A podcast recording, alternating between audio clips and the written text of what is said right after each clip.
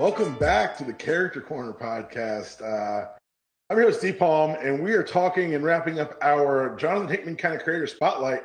And I warned everyone that if you tried to read along at some point, this writer would break you. I now go to my co host, Chris, a, a broken man. How are you, sir? Everything dies. and and by everything I mean hope, joy, your your belief in the creator, everything dies. It's just it's all gone. It's nothing makes any sense anymore. Actually, you know what's crazy? I can't. I was gonna say nothing makes any sense anymore, but then I was like, no, actually, no, everything makes sense now, and it's it's even scarier. Yeah, it's, it's it's so wild because coming off of that Shield run and then seeing like where the final place where they set up, like, oh yeah, this is somewhere my dad used to work with Howard Stark. I almost threw my oh, I almost threw the tablet because I've read, you know, I've read, I've read that like several times. I've read that. I, have read, I've read, I've read. New, this, this is not the first time we've talked New Avengers and Avengers and Hickman stuff. We we didn't do the whole Avengers run, so doing the whole Avengers run kind of gives you the entire picture. But we've done this New Avengers stuff before, and I have read that before, and I was, I just, it's a throwaway line. But there are so many after reading Shield and then coming back and reading this whole entire run. There are so many little things that he seated there that are in this that I'm just like, son of a bitch.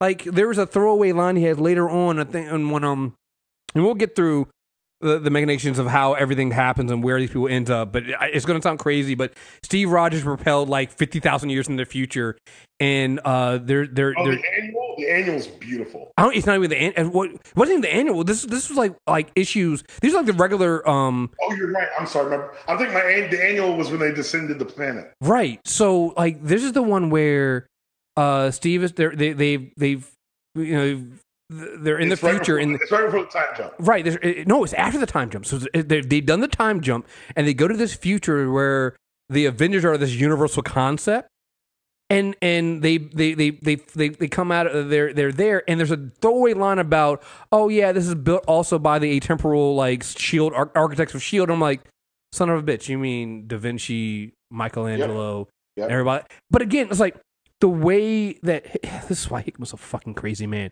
He does this in like a nonchalant way, so it's so easy to miss it.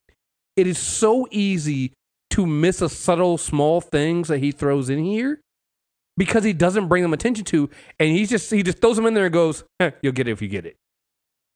And um, yeah, yeah, this is. I thought I thought when we thought when we did Shield and and and um Secret War, you thought I looked like Charlie from you know It's Always Sunny. Then I really looked like it here. I I was literally scribbling down notes of what the builder code was and the builder language to figure out what they were actually saying. And most times it was nothing like important, but I was still doing it. Right? It's just um. Is this the first time you read his ultimate stuff? Um, yes. So it's the first time I read the ultimate stuff, and it's the first time I read all of the Avengers stuff. Because when we did New Avengers, we kind of started halfway through. We, we did Infinity a couple times, right? We did, we, we basically started kind of with Infinity, and even after Infinity was over, we didn't really we, we only touched the issues that we thought we had to. But the truth of the matter is, when you do Hickman, you have to. Re- it's all it's all it's all necessary.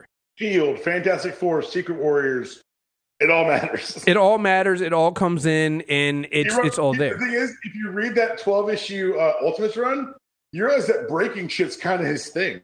Well, so so so I, I figured out several things about this. So again, for for those who want to follow along, this is going to sound crazy, but we were I, I think for for this we're basically doing uh what is it? Ult, is it it's not Ultimate End? Is it Ultimate Comics Ultimates? Yeah, Ultimate. Yes, twelve.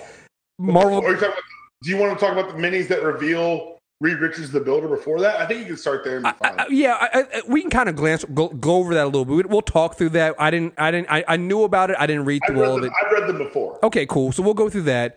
Um, the Ultimate Comics Ultimates, which is I know it sounds crazy, but that's what Marvel was doing at the time with the Ultimates. Um, and, and guess what? With the resultant, I'm not going to question them. No, what we got, no, no, they were right. Whatever it took. Yeah, no, no, it's fine. Um, then we do the New Avengers and Avengers stuff that really it, it we'll get into how that stuff intertwines and how it seems like they're on two separate paths, but they're really doing the same damn thing. And then it ultimately leads into Time Runs Out, which is New Avengers and Avengers, and then Secret Wars.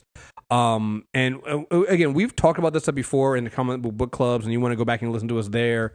Um, but when you take the every when you take Hickman's entire run, and then and that's what you have to do. You just start with Secret Warriors, because then, like we said when we did Secret Warriors, we're like, about you know, it, it takes you about three quarters of the issue to realize it's not really about the important piece. Isn't even really the story you're telling. Like the story of you know uh, uh, Strucker versus uh, um, Fury. That's an interesting. It's a good story. Nothing wrong with that. But the important pieces are the, the little side story about the, the, the wheel in in Ares Da Vinci, putting that that group together. That's where the seeds are started. Because from there you go into the Shield run, and then from the Shield run you go into the Fantastic Four run, and and, and FF, and and then you get this new Avenger stuff. And it's like you said, it's all the same thing, and it's um like you said, it's Hickman likes breaking things. to put it lightly. Very, very nice way of putting it. Um, but w- what I, what I love about the way he does it is this is basically three stories. Um, with the Shield stuff, Fantastic Four stuff, and the Avenger stuff.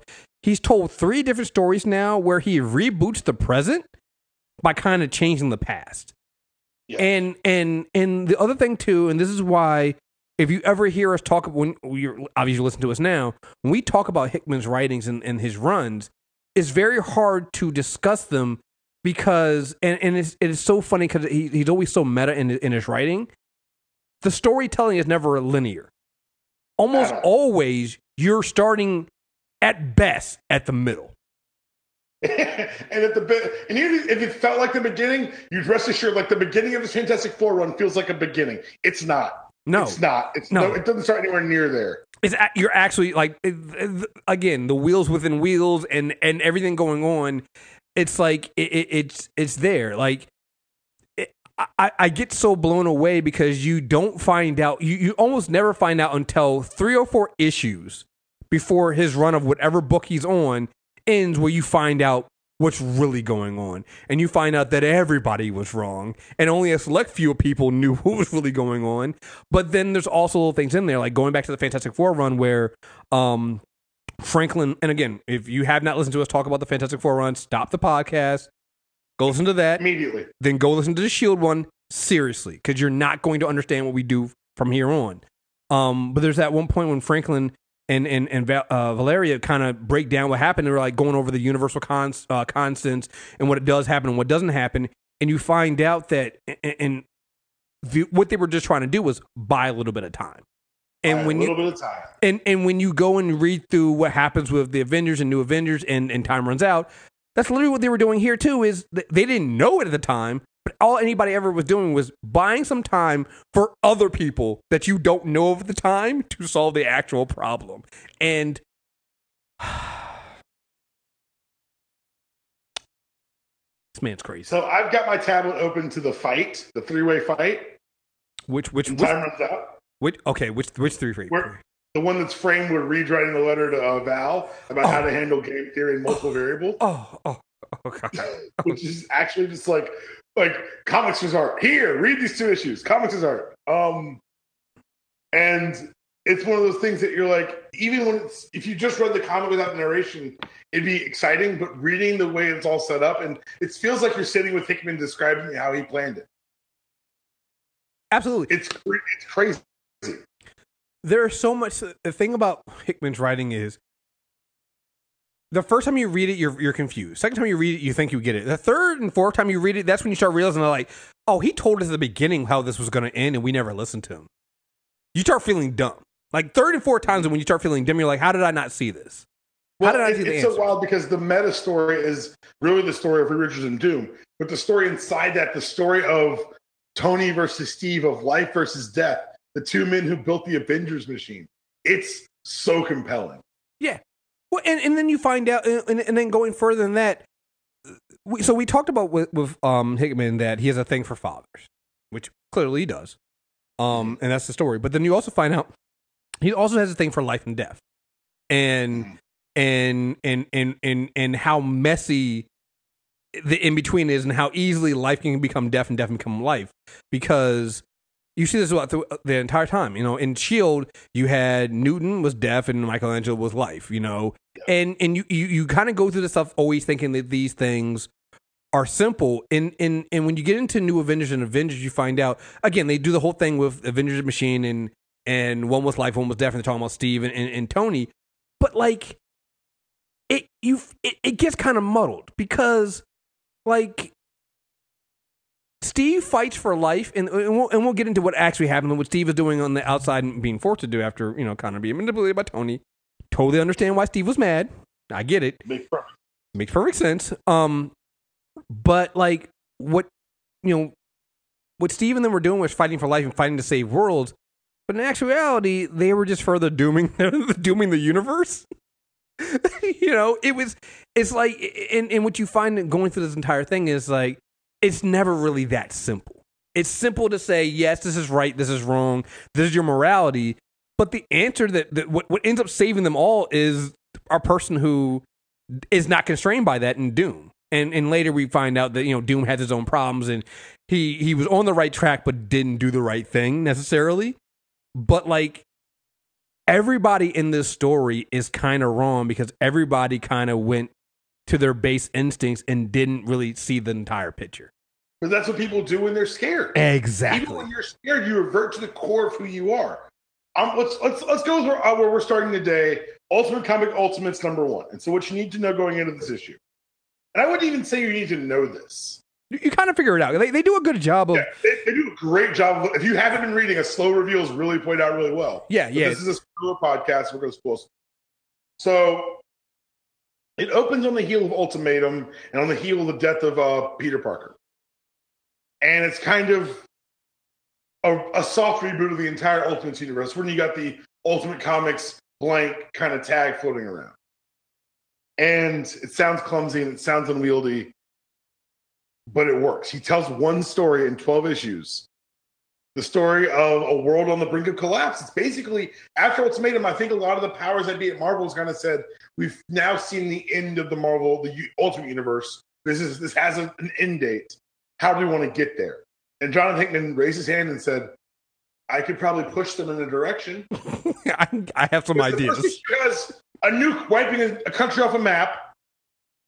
It has Southeast Asia falling to two new sovereign nations Mm-hmm. and it has the emergence of what become known as the world. Mm-hmm. And when I tell you that it looks to honestly, it's a book where you're just like, oh, they gave him, they said do whatever the fuck you want. That's how it feels to read. Oh no, it, there's so much going on where you're like, how? So how do you fix this?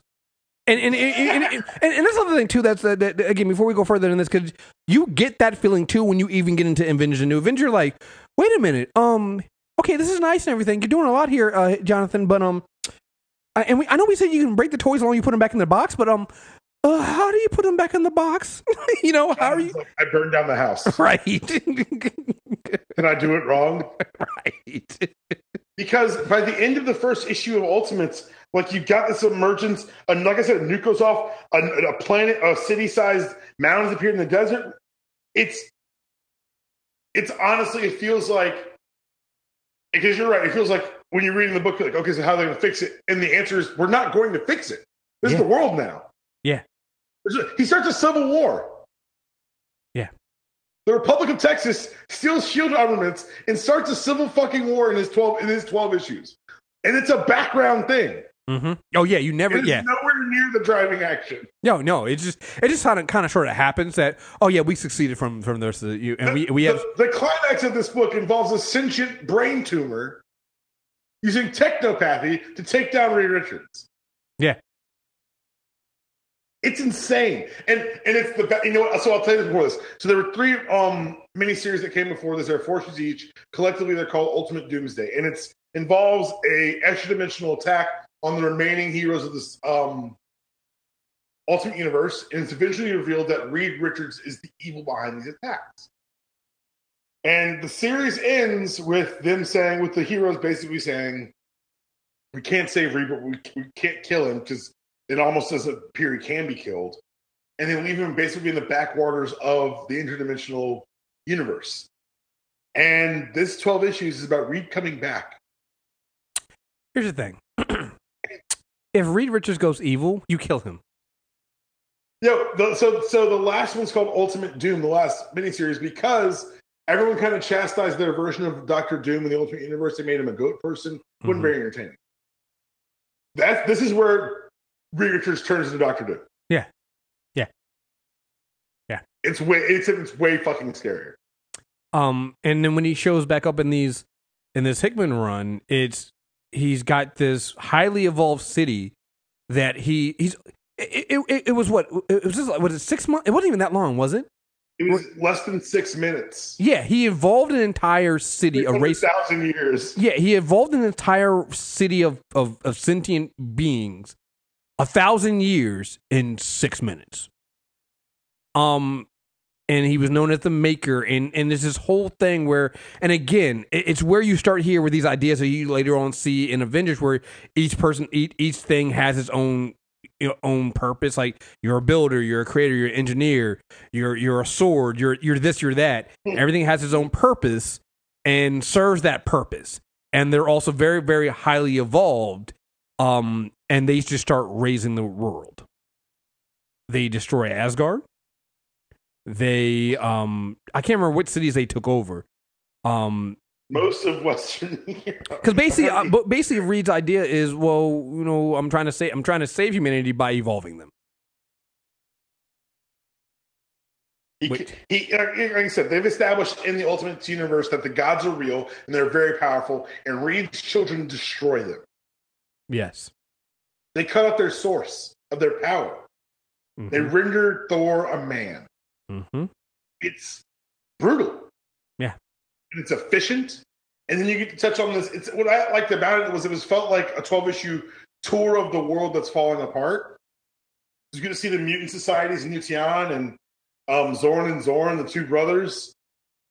Yep. Yep. And it, and Again, again, with- another another another little thing of uh life and uh life and death because Yep. or or ordering or more likely ordering chaos. You know. Mhm.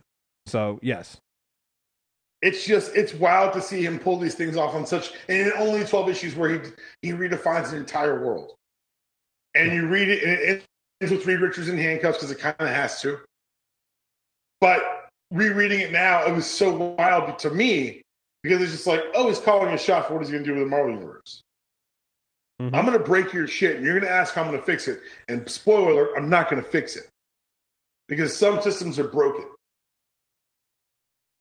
it's wow Yeah.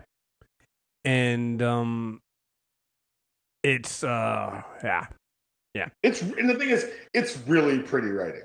Yeah, it, it- it's great writing, and you, you read it, you end it, and you're like, oh wow, okay. And you, it, honestly, at the time, you think nothing of it because you think, the it's kind of straightforward sto- storytelling. Mhm. There's one like temporal shift where they don't let you know what's going on with uh, Tony, but it's it's just well done, well well well communicated storytelling from the beginning to end. It invites uh, Esad Ribic into like the artist pantheon of Marvel, which thank you so much for bringing him to our lives. Mm-hmm.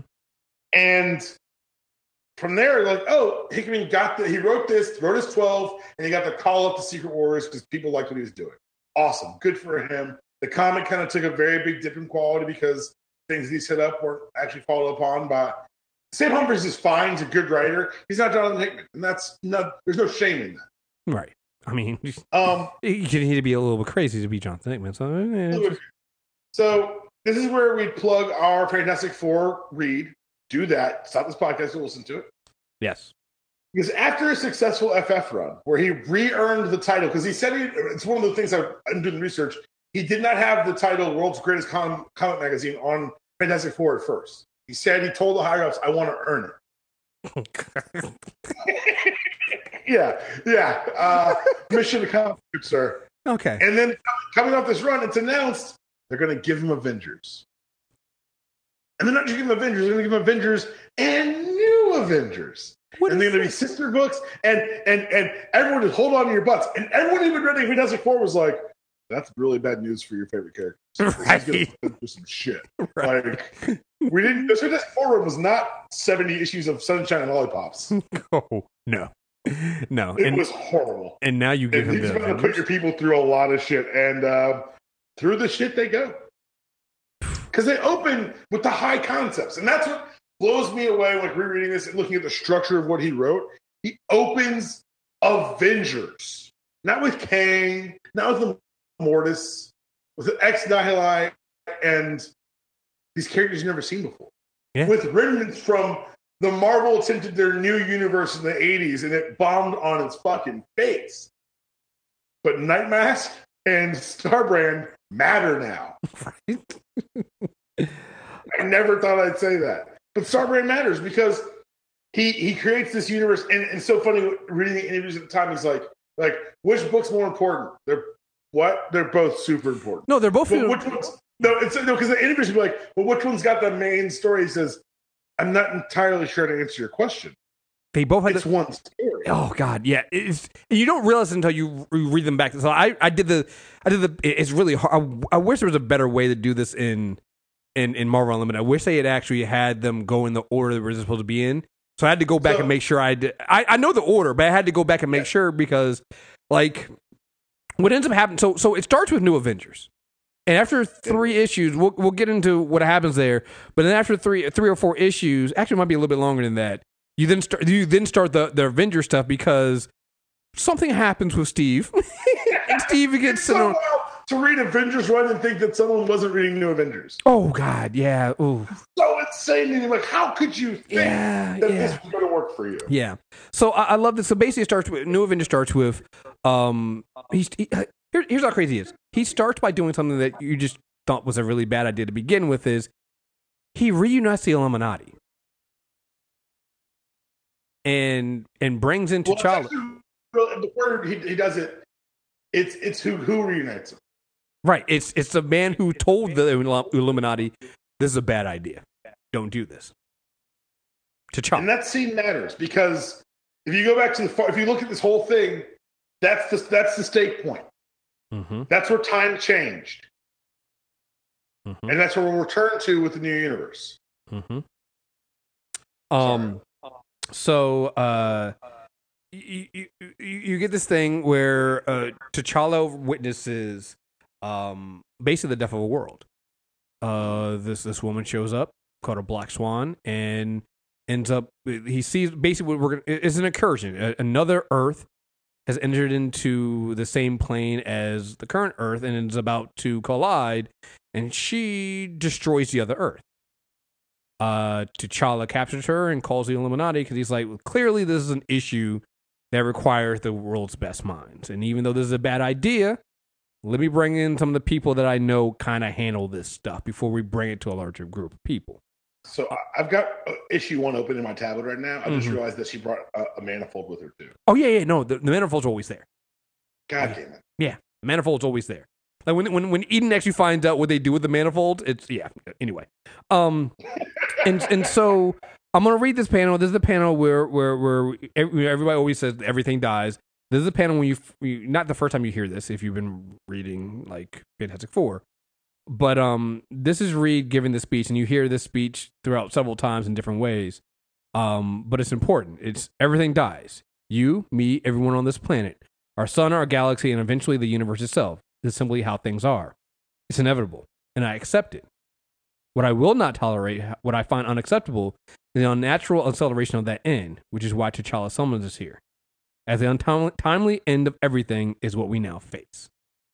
And this is what the con this is this is where we get into what's going on, and this will bring the two books together, which is something has happened. There's been an event, and you don't find out at the beginning of the story what the event is, which again goes back to the non-linear storytelling that's happened here because the event actually happened in the past, but whatever. Um, you there's been an event that has caused a collapse in the multiverse where Earths are dying early. And when when Earth dies, its universe dies. You have Earths colliding with other Earths from other universes, and things in the universe are dying. Explain later, later, as you said, everything's like early. But what happens is that the multiverse is supposed to compress at a constant rate. Mm-hmm. With these Earths dying early, there's a compression issue because universes are dying early. It's just compressing faster, which is pushing other Earths into other universes. not just other Earth, other other beings, other other individuals on the Earths, because that's where um but because because Earth is the touch point planet for all these universes, That's why we're seeing the incursions on Earth. Yes. Yes.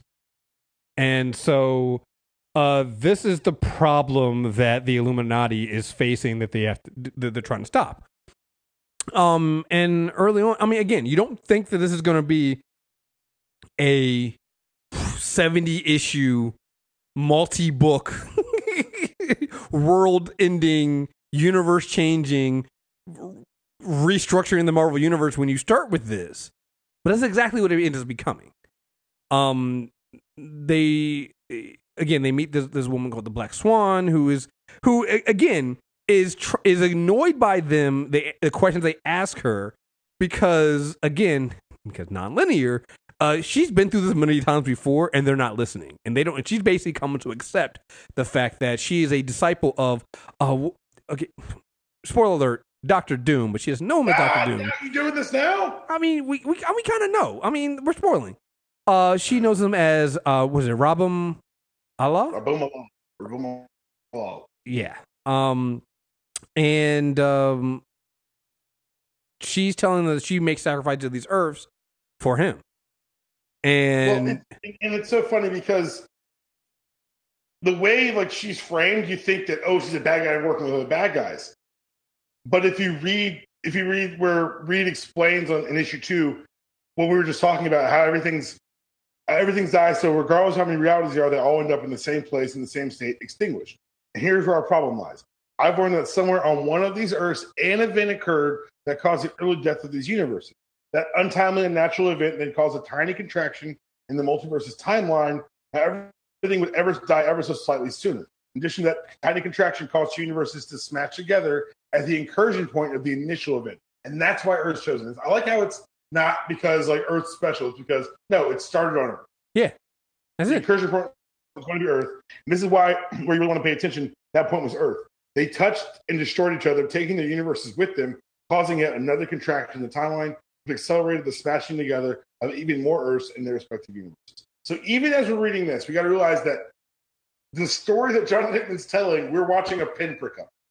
Yeah. He's talking about the death of everything. And he's having an argument that I can have right now about the seemingly overwhelmingly shitty universe we're currently residing in.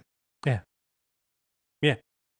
It's an actual quantum theory applied to comic books, and it's scary. Oh yeah, and it gets scarier. Yes. it gets scarier. Um, we'll, get into more details later on, but like they they try different things. Obviously, another reason why T'Challa never trusted the Illuminati.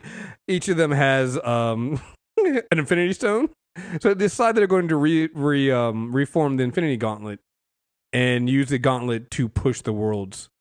Push next time there's an incursion, push that world away, and you know therefore they they don't want to destroy a world because here's the thing, uh, those other worlds sometimes are populated so they don't they're heroes right our heroes don't destroy innocent lives they don't destroy and, worlds And that's the crazy part, is because opens because it's the book's called New Avengers. It's supposed to be an Avengers book. Heroes winning the day. And the first time that you get a feeling that things might be different in this book is for me it was issue two when they all agreed to reform the Infinity Gauntlet and Cap gives a rousing speech to the assembled, who are let's just make sure everyone knows Black Bolt, the uh, Emperor of the Inhumans, Reed Richards, the smartest man alive, Namor, the King of Atlantis, uh, Doctor uh, Strange, the Sorcerer Supreme, Tony Stark, asshole, and Black Panther, King of Wakanda, the Necropolis, to be specific at this time, and hater of Namor, who had to drag here in the first game.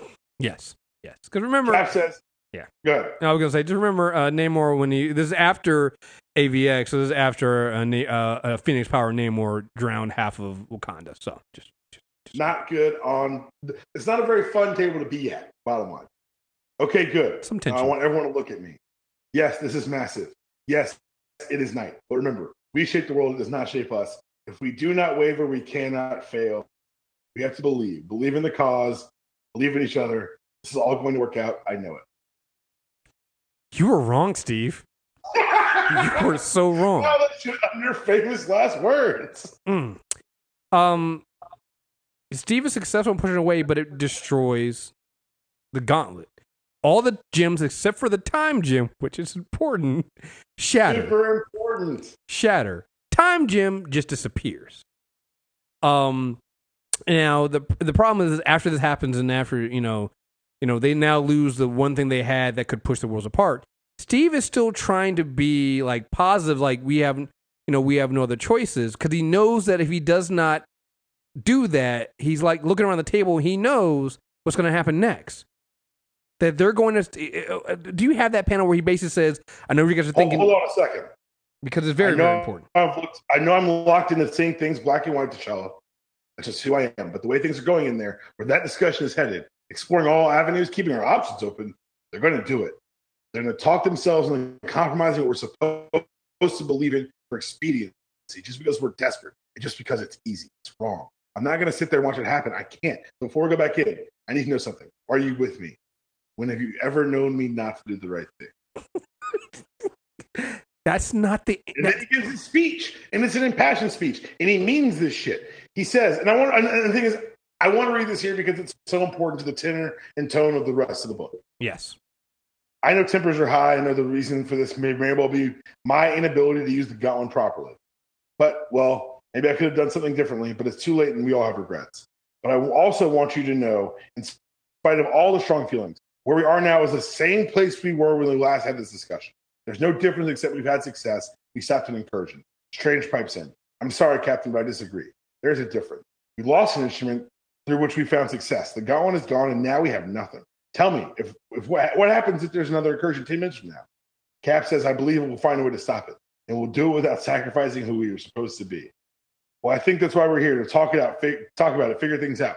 I know I'm asking you a lot, but also some of you agree with me. Some of us still believe in doing things the right way. Isn't it right, T'Challa? No. But you said, I told you I would do the right thing. How I feel, my personal desires mean nothing. My people are everything. In this, I am not a man, I am a nation. I will do whatever it takes. Woo! And Namor hits him with the with with the winning punch. Mm-hmm. What did you expect, Rogers? The preservation of your soul at the expense of everything we hold dear? And then he asks Hank McCoy, Hank's like, Are you gonna ask a mutant what he's not willing to do to stop being extinct? Don't do that shit. But and that's the thing. It's like it's. I I I and and and this comes into later later on. Like what you end up getting here is, and and and as this goes on and, and things fall apart for the, the Illuminati later on, people t- tend to t- tend to expect them as like, you guys brought this on yourselves. You guys did this, uh, not understanding the cost that these men had doing. They knew they were giving up what they were giving up personally to try to save the world. And then what's crazy about this is you later on then see later on in the line, you see what others have done to save their worlds. Like Yeah. you bring you bring Yo, up Reed, yo, Reed asks his son to do some shit. well, not just that. I wasn't even talking about that. I, Like- know, I don't know. right, right, saying, like, right. They go far. Yeah, because because uh, again, nonlinear storytelling. At one point, he's talking to Susan, and she's like, "Franklin feels like he's disappointed." You're like, "Why does Franklin feel like he you re disappointed in him?" Then you see just a, eight month gap. you see the eight, you see what happened in the eight month gap. You're like, "Oh, son of a bitch!" They tried to use Franklin. It, and, it, and- it's something he says in, in this in, after that monologue from Steve. He says to Steve's taking out, of course, the high horse, and I clearly side with Reed and him on this one. Um, your demeanor undermines the case you're making. You're acting as like decisions we're facing aren't difficult for us as well. It's well quite insulting. You seem surprised that I would be willing to sacrifice myself for my family. Why? yeah, It's so it's so good because, and I'll say this about Hickman: by putting them in this crisis point that we discussed earlier, each character gets boiled down to their core very fucking quickly. oh yeah, yeah. Reed Richards is a scientist. He's the smartest man across multiverses. At his core, his family is fucking first. Do not ask. Do not question that for an instant. mm-hmm. um, At Hank's core, he's a mutant first. He wants to save his people. Like it's so funny to watch. At- T'Challa Shore, he is a king as his name on, as is Black Bolt. and then there's Tony.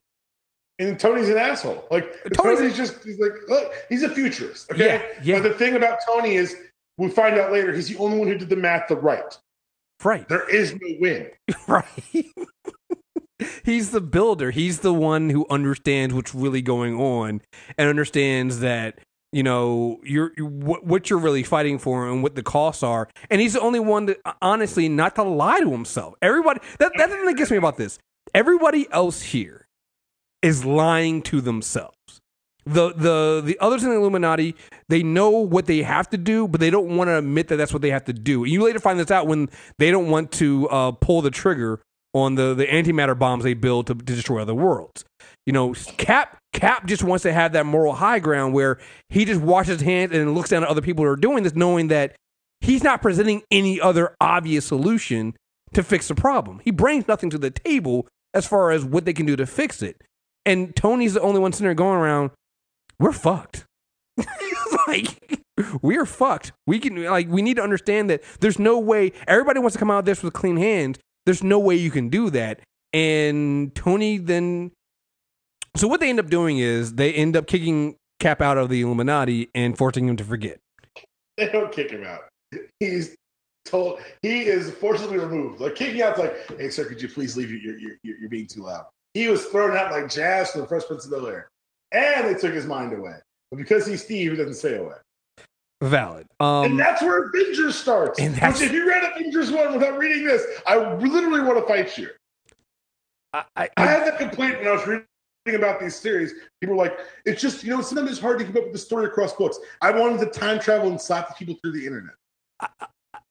because again, I I just read New Avengers, and you can read New Avengers without reading Avengers, but I don't know how you read Avengers, especially the way it kicks off without New Avengers because it, it, it everything makes sense. It's like you know, Steve wakes up and there's Tony. You're like, wait a minute, what's going on here? Why why is all of a sudden why is Tony now? And now, so that, this is where you get understanding. I understand Steve's point of view of why he's so angry at Tony versus everybody else in the Illuminati because Tony is then goes and and instead of just kicking, you know, instead of just forcibly removing, having Doctor Strange forcibly remove these memories from from uh uh, uh from Steve, uh, almost kind of like what they did, uh, the JLA did with Batman.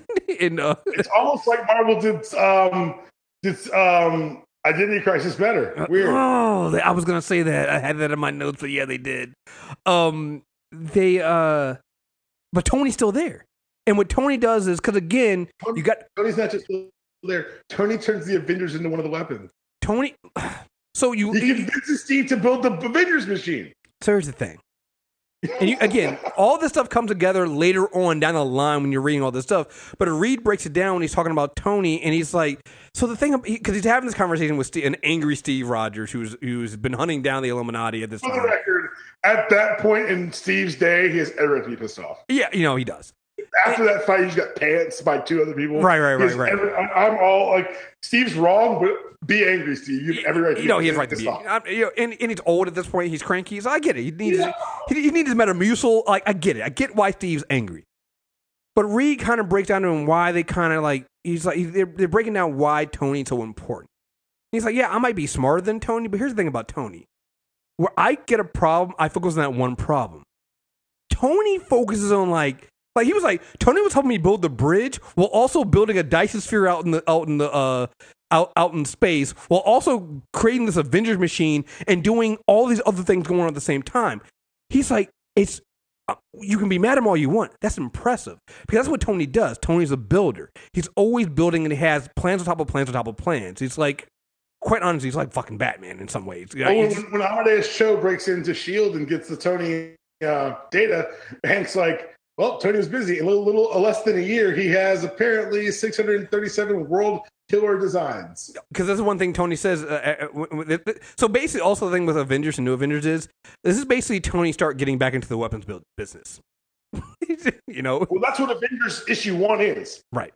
And and basically, what you find is, uh, again, if you've been reading New Avengers, you understand the context of what Tony is trying to say to is saying to Steve. He's basically like, there are threats out there. We need to build. We need to start again, brother, and we need to build the Avengers. We need to build this Avengers machine. Basically, the Avengers machine is their way of building out a powerful Avengers team that's capable of taking care of any threat that the world faces.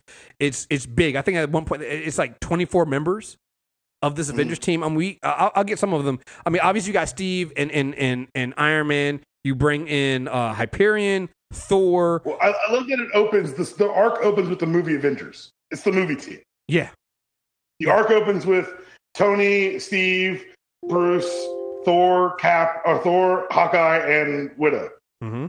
going to Mars Mm-hmm. and getting their shit kicked in. Yeah. You know they bring in um like i said uh spider-man wolverine uh captain marvel uh hyperion manifold uh eden uh, Jessica Drew, Cannonball and Sunspot. Cannonball and Sunspot. Um, they bring in who else is? There's a there's a character Captain Universe, Tamara. We don't know, Captain who- Universe. but we find out more about that later on. Becomes important. Um, and there are a couple others I think in, in there. Yeah, but the reason they activate this wheel is because the Avengers get their, their asses kicked on Mars, and Steve is forced to enact Tony's plan to get him to save him. Right. And what happens? And it's like I'm sorry, I know we we're talking about the individual runs, but like having the full knowledge. Wow, man! Like Tony set him the fuck up. Right. Oh no, he did. He did. Um, and what happens on Mars is you have uh, what's happening on Mars is something is throwing these evolution, almost like evolution bombs onto the Earth. There's seven sites. I think they think at first it's only six, but there actually is seven. Um, that's basically mutating parts of the Earth, and you find out it's um, Abyss and was it Ex Neil Nihilo?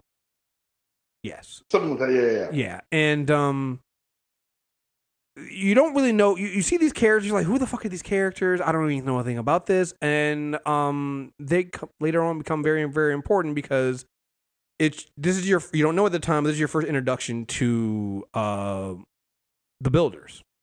Yep. Um, Which is essentially God. yeah, they're basically the gods of this universe. They they navigate they navigate the superflow in between the mar- uh, the, the multiverse, and that's how they travel. And um, this was basically um, the uh, the beginning of them because, and you later find this out. The builders have sensed that something is wrong with the multiverse. Mhm. That something has happened and something has collapsed the superflow, and so they figured out that something is wrong They were really weaponizing that Earth to protect it, to protect their own universe. You know, like that. The whole story. I, I, I. when you when, when I tell you guys like the Pepe Silvia meme of Charlie Day from Always Sunny is Chris after this, guys. Because so so long story short, the builders come through and they're literally destroying, you know, all these worlds. They've they've they conquered the Kree, the the Shi'ar Empire, um uh the Skrulls. I mean, they're they're going through everything and the Avengers have have come and are basically helping trying to help beat them back. And uh, because what they, what they hear is what they hear is that there's this this this wave of of new aliens who are destroying everything. They hear about via their sources and they, or via um the super guardians, one of whom is a human now, Izzy, Mhm. who I love. I love Izzy. I'm sorry. I just quick. I am a huge fan of that character. Um, and they decide to send a, a force into space, and they join forces in this coalition, and they are quite quickly getting their asses kicked. Oh, they definitely get their asses kicked. Like it's real bad, real fast. Yeah, because the builders. I mean, so so with with the builders, the the, the builders have it's uh, the builders, and, and they have the, they have their groups. They have their the uh, the Aleph, uh, uh, uh, uh, the uh, gardeners, which are the ex uh, Neos, and and there's only one abyss. Uh, but again, li- uh, life and death because Mhm. the gar- uh, the the ex Neos create life. The abyss basically judges life. They're almost like mini, if you will, almost Adam and Eve's, but like whatever. Mhm, That's exactly what they are. right? I mean, like, like this whole thing is Hickman's take on like creation myths and extinction myths. Like, if you want to say that the, the Hickman created some sort of text here that can be studied, I'll have that argument because he used these Marvel characters as ways to talk about like very big ideas. he create he he created a religion. He really he- he created did. He he really did. He created a religion here, uh, with with these characters, and um, like I said, it's it's very it, it, and everything has a purpose, and so these builders are coming through, and they're like. We are uh, we are controlling these worlds because one eh, they all, the, the builders are also on a beeline. They figured this out later on in the Avengers run. They figure out that the Avengers are on a beeline to Earth. And nobody can figure out why they're on a beeline to Earth. Why are you on a beeline to Earth? It's because again, Earth is the center of the the destruction of the of the multiverse, and so that is clearly where they're heading off to. You also find out that this might also be why at the very very beginning, the ex Nihilo when when he was sending off these these these things, are trying to create new life on on Earth. That maybe that would have changed Earth into something else, so that it wasn't Earth anymore, and maybe that would have also saved saved. But again, it's like it changes the idea that the answer is simple. That what is simply, you know, what and because on one hand you're like what they're doing by sending these things off to Earth is you're destroying the life there, but they're creating new life, and then that by creating new life you're actually saving the universe. Right. Um, and it comes down to at one point. I mean, we're kind of jumping ahead here, but I I, I want to get to this point because it's very very important. You know, the Avengers actually end up defeating the Builders at one point, and uh, And Thor hits him with, oh, I'm sorry, Thor's cold as response to the offer. Like, I'm sorry, that's the coldest shit I've seen. Oh no, it's great. Thor Thor Thor is the first one to kill a builder. When when they when all hope is lost and they think that you know the builders think that they have gotten this one, Thor ends up killing a builder when they fake surrender. And and Steve you have Steve here says they can be broken so they can be beaten. But the builder as it dies says "You- you don't understand. This means everything dies. Because again, by defeating the builders, they have doomed the universe to die because the builders are actually trying to save the universe. But it goes back to this idea because the entire time when when when when you get to the issue one of Avengers, when they end that first issue and they they have that panel about um uh Steve. It, it, it was the spark that started the fire, a legend that grew in the telling. The great idea was expansion. It started with two men. One was life and one was death. And they always always put life over Steve. You're like, oh, Steve is life and Tony's just an mm. asshole and is death. But the truth of the matter is, by doing this, by going out here and having the Avengers literally fighting for life, the Avengers feel like they're fighting for life. They are fighting to stop the builders, to do all this stuff. All they have done in turn is doom the entire universe. It's really all they've done.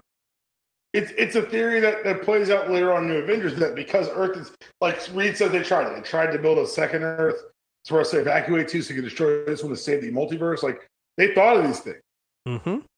It was never workable. Right.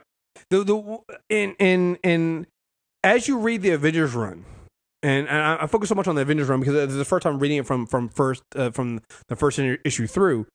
As you build uh, read the Avengers run, you start seeing like if there's one thing I think the Illuminati fucked up on. I mean, and they they fucked up on some things, and one of the things Yeah. they did was, and I think everybody did here was not communicating. If eh, eh, like by not sharing the information fully, you see But, where. like, you saw, but you saw what happened at the end when they did find out the world went crazy. Oh yeah, absolutely, absolutely. Like there's, I get it. I yeah, get it. I, I get, I get why they couldn't do it. Yeah. Right, and but then you also, as you go through and you're seeing what the Avengers are going through, you see what they're dealing with. I mean, there's so many things that happen throughout this entire thing that are just fucking crazy. Um, there is uh, at one point there is a, a rogue Earth that gets shot. And they find out that it, it, it's heading towards Earth, and they and you know the Avengers sent off to to stop it they find out a couple things about this roger. First of all, it was fired from like fifty thousand years ago. It was fired from like some, somebody fired it from like the past or the technically the future. They fired it towards the Earth. It's like why would they do that? Why would somebody like the the, the planning that goes into doing that to make sure that happens here? Also, um, Tony is visited by somebody from the future. His um black granddaughter. I have so many questions. Um, uh, and uh, she gives him a gift, and the gift is uh, she she helps him phase the uh the rogue planet so it operates the same space as Earth. It's like it's a gift, you know. It's you'll find that you can use that power source for somebody else coming down the line, and like twenty issues later, you find out what that's for, and it's just again because Tony builds weapons. It's just Well, if that's his granddaughter, Stark's build weapons. Yeah, yeah. But also, but the thing I like about this is, and the, thing with Tony is, in this entire story, you know, and we'll get back to kind of going through through how some of the stuff works. Is we've seen some of the, the future already, Mhm. uh, like the um, the generations issues that um, Marvel did, the particularly the Riri one, where Riri goes to the future and she sees a Sorcerer Supreme, Tony Stark, and she has an important important place to play in that future. It it, it really didn't start to make you wonder like how important like what what is going to happen going forward and is that future still there like I, I, I just have I, I just like what I did with the Shield run. I have a feeling that this story is is not over. Right. Right. It can't be. There's no way because there were so many things that didn't get answered uh, throughout this entire thing that happened, and we don't see we don't we don't see everything, you know. Um, but anyway, let, us continue on with uh, this stuff here. Um, so Infinity, they basically, like you said, they they win the war against the Builders, and at the end, they tie in a Thanos story. Mm-hmm. And you get the Avengers taking on Thanos. Things seem cool. Things seem copacetic. Things seem to be going in the right damn direction. Again, another one of those life and death stories. Obviously, Thanos' is death, uh, his son Thane that he was sent back, to, he's trying to kill, was technically life, but then also can be death. It's a weird thing. He ends up being life and death. It's it's again, this is a theme that that Hickman continually plays throughout this entire series. The theme of life and death, creation and not creation, and the gray area, the big gray area in between. You know, um, yeah. So anyway, and then we the whole time while this is happening, while this universe is being threatened, incursions are occurring. So over in New Avengers, we're still watching Illuminati save the save the universe. Yeah. yeah. And Black Bolt does what he has to do with Attilan, and and and and Th- he brings in Attilan and activates the latent Inhumans across the planet Earth, and that's where Thane is introduced because it opens with Thanos saying, I come from my firstborn from your planet. He's destined to kill me. I'm going to stop that shit. and uh, yeah, he fights Black Bolt. And we've talked about the scene before when they come and they demand a, a tribute. you cannot threaten. Firstborn and you all live. Do says, you threaten your kids with candy? Says, Outriders, take your heads off. Can't threaten a child with candy. Welcome death, bitches. By the way, this is the first appearance. This, these are the first appearances of the the Black Order, and they're as fucking scary as you would think. So, yeah. yeah, they're scary for a while. Then T'Challa breaks one of their backs. Um, well, just um, well, Black Dwarf is. I'm, I'm sorry. Yeah, I'm just, I'm just, I'm just yeah. yeah, just. But no, the whole thing is it's it's brutal and it's and you get the heroes of the Illuminati finally pushed to the place that Steve said they would go because up to this point they found not humane. Humane is not the right one. They found ways. They'd encountered some dead Earths well, the, that had already been cleansed by the Magi. Well, well, the well the, the well the Black Swan Black Swan tells him it's like you've gotten lucky. You guys have never had to actually destroy a, a world yourself. Somebody else has to it, either did it for you or the world was already dead. So there was a we kind of skipped over it earlier on. Um, one of the incursions in, it, happened over Latveria, and yep. um, and it was infested with builders. Uh, well, no, map makers.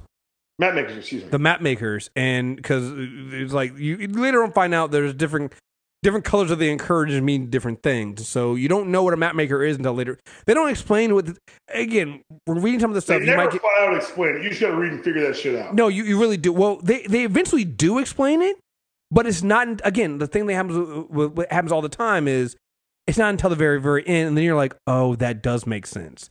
Um. So, but anyway, map makers that means the world is already dead, and so they're able to destroy that world. Yes, but again, it doesn't feel they, they haven't they haven't upset their own morals because the world was dead. They didn't actually have to kill anybody. They didn't have to face that. Face that. And so, so for a while, it feels almost like a science project. Like issue four opens with Panther explaining how they they've reverse engineered a bomb from the trigger, mm-hmm. and then he takes Reed. Uh, excuse me, Tony takes Reed and Panther uh, through VR and shows them. He says, "You're building a Dyson sphere." He says, "I think I like Stark sphere, but apparently the company's already using that for something else. I've got to get better marketing people." Well, this first phase will enable us to start capturing and controlling the power of our local sun. We're going to weaponize a star. I figure if the situation is forcing me to get back in the arms business, why not get exotic? Goddamn Tony! like there's nobody. You see Reed say Sol's Hammer. It's called Sol's Hammer, which just came up in the goddamn Fantastic Four run because Jonathan Hickman was a psychopath. I, again, there's so many things that he was like, wait, I I, I saw the anvil. I, like we we did we I've seen this before. Like again, all this stuff pops up because we've yes, yes. Anyway, sorry. Um. Yeah, and like you said, they got lucky early. A lot of dead worlds. Mm-hmm. Uh, until that luck runs out. Um, I think this is when they they rebuilds a bridge he again coming back from the Fantastic Four run, uh, the Black Black Swan keeps calling it a mirror. Uh, he's like, wait a minute, I know what this is. It's a bridge. I built one of these before. Again, the Council of Reeds. Um, and so they use they they build this this bridge, this mirror to see, um, what's ha- they they they can use it to kind of see what's happening on other worlds at the point of the incursions and how these other worlds are dealing with the incursions. Again, a smart idea. And Black Swan even says it's like, yeah, you need to build this because other worlds have done this. You need to be in if you're going to be in the great game, and they call this the game of worlds. Um, which is if you're going to be in this game, you need to be you need to be fully armed. You need to be able to have the same thing everybody else has. He basically tells them it's like you need to have this because other worlds have this. They're already looking in on you. You need to look in on them. And so they go in and they're using this and they're actually watching these other worlds die. They watch the uh, you you find out that there's these things called the Black Priests, and they watch the Black Priests annihilate the world. They watch ma- map makers, and they're basically cataloging all these things to see how these things happen, so they can try to find a a math. Because again, these are smart people. They're trying to find a mathematical solution to, to the algorithm of how this stuff is all happening. If it's happening, it's got to be a pattern, right?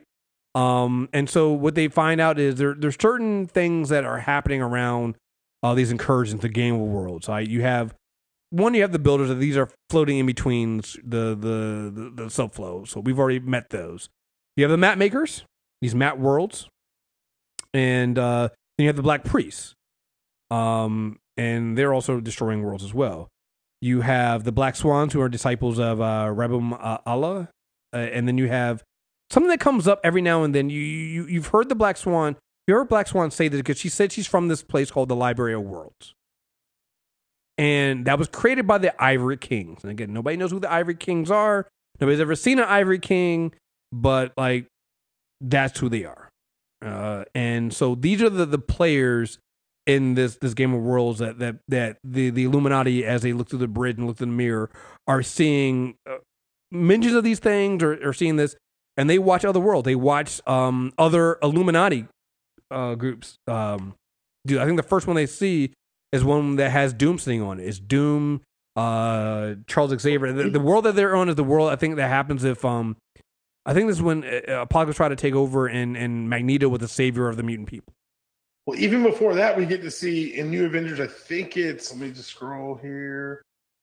Issue eight, before Infinity even starts New Avengers, we get a throwaway two scenes of when Reed's asking Tony how deep space was, and all you see is a watcher showing him a dead, the dead living tribunal. Oh yeah, and you're like, wait, what the fuck was that? That's a universal constant, and they never return back to it until much, much, much, much, much hmm. later. Wait, they don't explain that till Hank Pym makes his dramatic entrance. Yeah.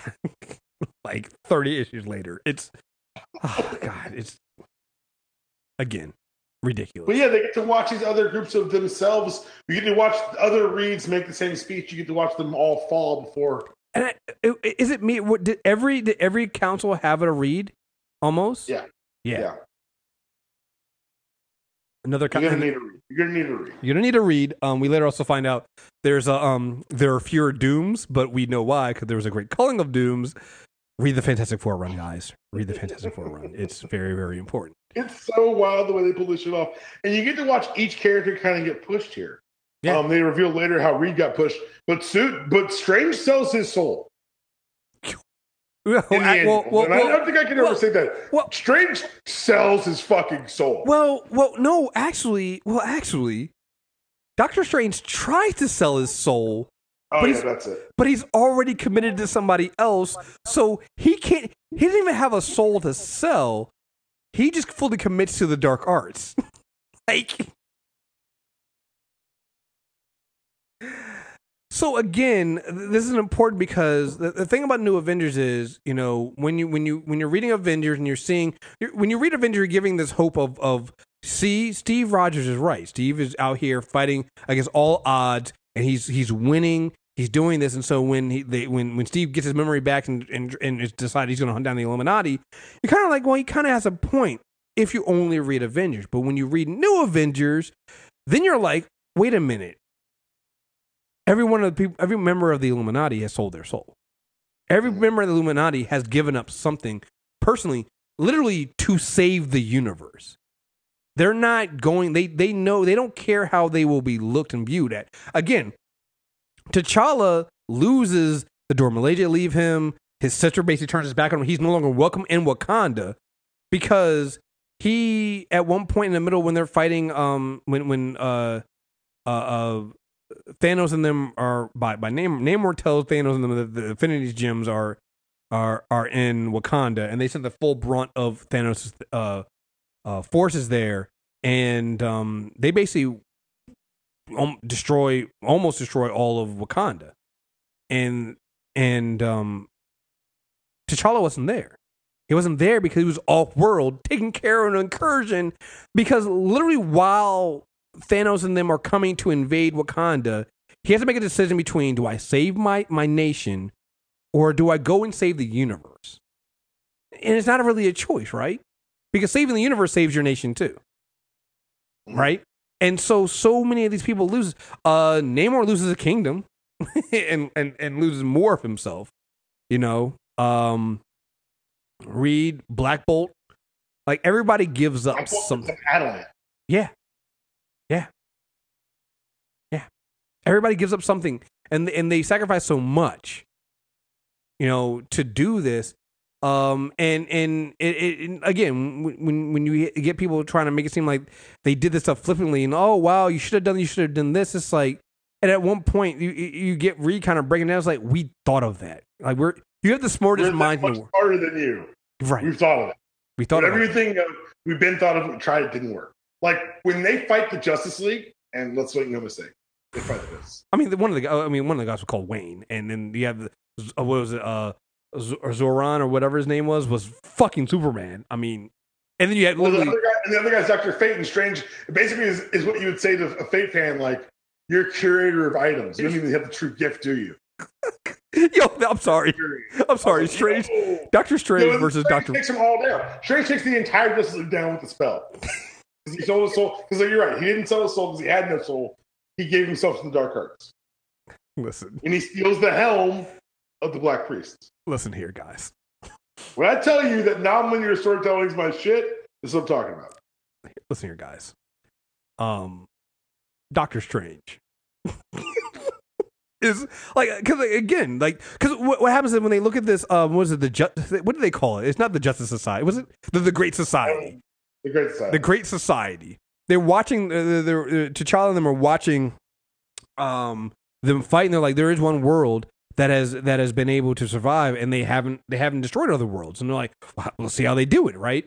And um, they're watching them, and then another incursion happens, and that's when when T'Challa realizes like, oh shit, we have to face them next. That's us. That's us. They're they're coming to us. And so they sit there and they try to have the conversation with them and like, listen, you're here because again, they've never at this point they've never had to face other heroes. Because you got to remember also at this time, at this time, um, Th- uh, is it at this time that Thanos and them? No, I don't think Thanos and them have gone. Have gone? No, no, it's, it hasn't happened. It's This about to happen. pre-Cabal. Right, Pre-Cabal. it's right, right. It's, it's pre But it's after Bruce. It's after Bruce joined. Right. Um, oh, so let's get into that first before we go back to the Great Society. Um, so Bruce Banner figures it out. Bruce Banner figures so out. let me The, tell you something. When we tell you that all these pieces matter, holy shit. Bruce Banner figures out that the Illuminati's together, and Tony's put the Illuminati together, and it is a um, it is an intense conversation he has with Tony, but it also shows you one why Tony's an asshole, but why Tony is just like, listen, Tony regrets nothing.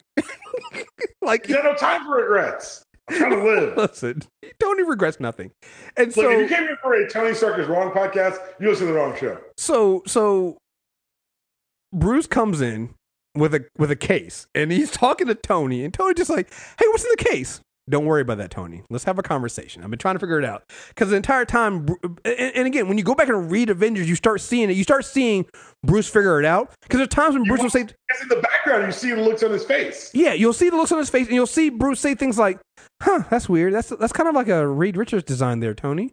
And nothing said anything. It was like, "Huh, a little bit of a little bit of T'Challa designs there." It's weird. Okay, that's interesting. Whatever. And he's just kind of figuring, and, and you see that that that that that that um that Bruce figured out. So Bruce is talking to me. It's like I couldn't figure out what it is. I couldn't figure out you know how you put this team together and why you put this team together. This Avengers team together. This Avengers machine together.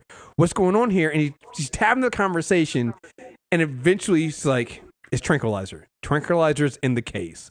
and he keeps injecting himself with tranquilizer so he doesn't get too mad because he's he's he's gonna he's confronting Tony as he's starting to realize that it, his worst fears are, are true, and Tony has put together the Illuminati. Now, if you're wondering why somehow that you that that Bruce is mad that the Illuminati is together, Deepon, would you like to explain that for me?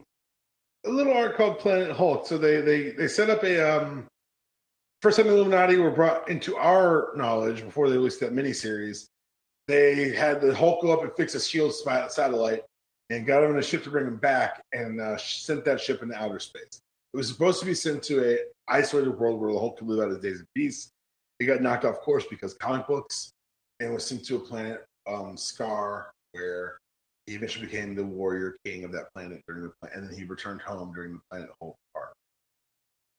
To say that he took it poorly. Okay, so he turned Madison Square Garden into a um, gladiator pit, and he whipped everybody's ass. What about? Yep, him too. It was the meanest, smartest, strongest Hulk you've ever seen. It's the incarnation known as uh, the Green the Green King or the King of Sakaar, and he was fucking terrifying. And somehow they got past that. Which you, know, you shoot me into space, we're not cool ever again. Sorry, full stop. Right. So so what does Hickman do? He has, of course, he has Bruce join the Illuminati because Tony is so unapologetic. He's like, "Yeah, we did it. We formed it." And I mean, look, we have 2 I'll tell choices. you why you'll get it. Yeah, I'll tell you why. Um, and if you don't agree with me, well, then I guess we're just gonna have to deal with your big green friend, then, right? And um, yeah. So That's uh, how sure Tony was that he knew Bruce would get it. He's like, I, I, I'll taunt the big one yeah, because you'll know I'm right. right. You won't. This is not how this is because I'm right. and um the way that they're able to uh um to deal with this is at the same time this in the Avengers run it was happening is um uh an aim It's so funny because the Avengers run is kind of scattershot because you feel like these are just like one-off stories that don't really connect. Like them retrie- retrieving um Hyperion Mhm. through the collapsing of the worlds. Like you don't see how that connects until much until you take a broader look at the whole series. Like that's why Hyperion's even here. Right Hyperion's only here because he got pulled from a dying world he got pulled from a, a world that was experiencing an incursion he was trying he literally trying to push the other world a- away and failed and got pulled in his world he is from a dying world that that anyway A dead world. A dead he was world. found in the gap between. Yes. Um, and that's what AIM was doing. AIM was pulling in, pulling in uh, things from from the superflow. And, They were and- mining. They were mining the superflow. So it tells you now that the Illuminati get it and that AIM gets it. right. Um, and so what what AIM did at one point my is god! I just figured it out. what? You know why they get it, right? Why? Because they put the wizard in charge. And what's the wizard say in the first issue of Fantastic? Oh yeah, yeah, yeah, yeah, yeah. Every I've done the math. Math. Everything dies. everything dies. Oh yeah, yeah. yeah. He's the first one in the whole fucking Marvel universe figured out. hmm Um, That's So- crazy. at one point when they're still mining the, so two things happen with AIM. So before we get into the thing we were talking about before, two things happen with AIM. One, um, they uh, are mining the superflow. They pull in a group of Avengers. The Aven- uh, looks like the original, the original Avengers. We get the original team, first team ever. We get a Wasp, uh, Hank Pym. You get uh, uh, uh, Hulk, Thor, uh, Captain America, and Iron Man. You're like, oh wow, okay, the original Avengers. Oh, when you find out they're not your Avengers, they're actually kind of evil. so Thor carries two R's in this one. Mm-hmm. And and It's whoever is yes, wield the power. yes, he, he carries an unworthy Mjolnir. Um, Iron Man isn't Tony. It's Jarvis, who killed uh, Howard Stark and smothered baby Tony in the in his crib. Um, Bruce Banner is still Bruce, but he's a sociopath because they decided that the, the way to control uh, Bruce and the Hulk is to remove the parts of his brain that allow him to get angry, but impl- implant him with a, a chip that allow that, that that allows him to control him and turn him into the Hulk when he when they want him to. Um and uh, Captain America isn't Captain America; he's General America. He's kind of a fascist. So you mean to tell me it's not the first time we've ever had like an evil? Hey, hey, hey, hey! Hmm. Don't use facts. Hmm. Interesting. But you're right. These Avengers show up, and even if they're not the real deal, their power level is on par because they're able to toe to toe with our guys. Mm-hmm. And they get sent back to their world except for one. They do, but before that, um, again, because they got pulled in by AIM. AIM is is doing a bunch of experimentation, and they they've experimented with the they had they had they pulled some experimentation from the different uh evolution sites, and they started the they created these like robot adaptoids because at one point they had they had also mined the DNA. Some of the Avengers something happened, and one of the Avengers were fighting something uh fighting um Pod, and and they they got knocked out. And you see that at one point the the AIM comes in and they take DNA samples and they leave. You never hear anything about it. Well, they are basically creating a bunch of adaptoid robots. Um, and uh, they send them in there to kind of stop the Avengers because they don't want the Avengers to know. They don't want their real Avengers to know that they've been mining the superflow. They're like, oh, we can't let them know. We don't want that, that heat coming down on us. So they send their adaptoids to kind of bring the um, new Avengers, the the the the the wrong Avengers back. Uh, things go kind of weird because um, Hank Pym, the the wrong Hank Pym gets killed. Um, but the rest of them they get sent back. They get sent to a world that doesn't have any Avengers because that's what they want. And um, but the the little adaptoids though, uh, they keep evolving. They get a new shape. They get a new form. And they decided they're going to go out into the superflow themselves because they they they basically have reti- uh, achieved their own Well, self awareness. the, the the original goal of them was to track what's happening. Yes. And so now these things have morphed, have adapted, have grown, and they live in the superflow known as map makers. And that's a theme you'll see happen because the idea that we create, we seed our own destruction is very much alive and well in this. It's so funny, not funny, because after they kill the Avengers on that other planet, and after excuse me, after Stephen Strange kills those Avengers, because Um, not the uh, Justice League. Justice League. Justice League, excuse me, you're right, Justice League. They're out of time and they have to push the button. And Reed says, I don't think I can. I know it's necessary evil. I know it'd be saving hundreds of trillions of lives at the cost of mere billions. I know there's no shame in coming to that conclusion and making that choice. But even with all things hanging in the balance, there's a line. And I can't do this. And Tony says he won't do it. He built it. Bruce says no. Henry says absolutely not. Bruce uh, Strange is like, um, nah, man, you don't want me to, to A- have it. After everything I just did right here, I just I just slaughtered the Justice you- League You don't solo. want to see me. I'm good. Uh, T'Challa volunteers. But then he hesitates. Even in the face of his ancestors, even in the face of the pandas before, he says, I can't do it. I can't do it. I'm sorry. It's wrong. I cannot do it. Who does it? Anymore. It matters. The way you people talk about your lives like they mean something, it matters. I'm the greatest man I know, but compared to this, I'm nothing. This is you or nothing. Am I the only man here with the courage of his convictions, am I the only one with any conviction at all? The lines you won't cross, these things you won't do, they shame you. How dare any of you put yourself, your damn mortals, above the lives of every living thing? Is the, truth is, you people aren't worth that, and neither am I. Our lives are a pittance, a petty, small nothing. Of course, this is worth it. Now watch us do what you could not. And it kills a planet. Yep. And what you come to realize is that the events that are happening in our world, the the builders, the map makers, it's happening everywhere else. It's happening in these other universes throughout the multiverse. But just as well, there's nothing they can do to stop it. Can we get to the, t- the eight months later, please? Yeah. Let's get to the let's get to the eight months later. Because time runs out. So time runs out is collected in four handy dandy trade paperbacks. It's basically the countdown to the end of all things. And I love it. It makes me happier than any comic book has any right to make me. It's sad. It probably says a lot about me and my well being mentally.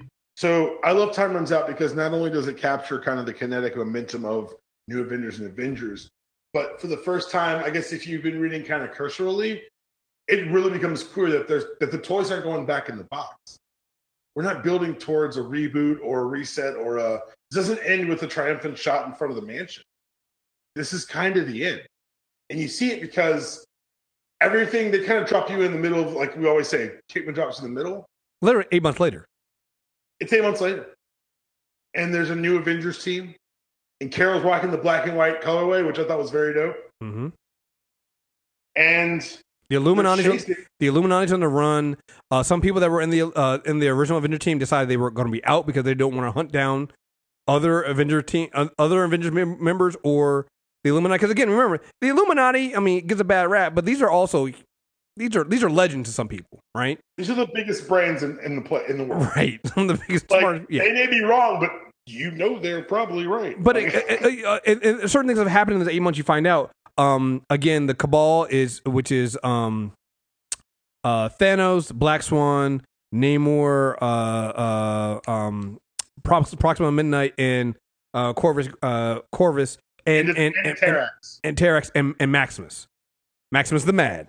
Uh, they have they have basically what they did was uh, they did what the Illuminati didn't do. They went to the people and they told the people what was happening with the world's dying stuff like that.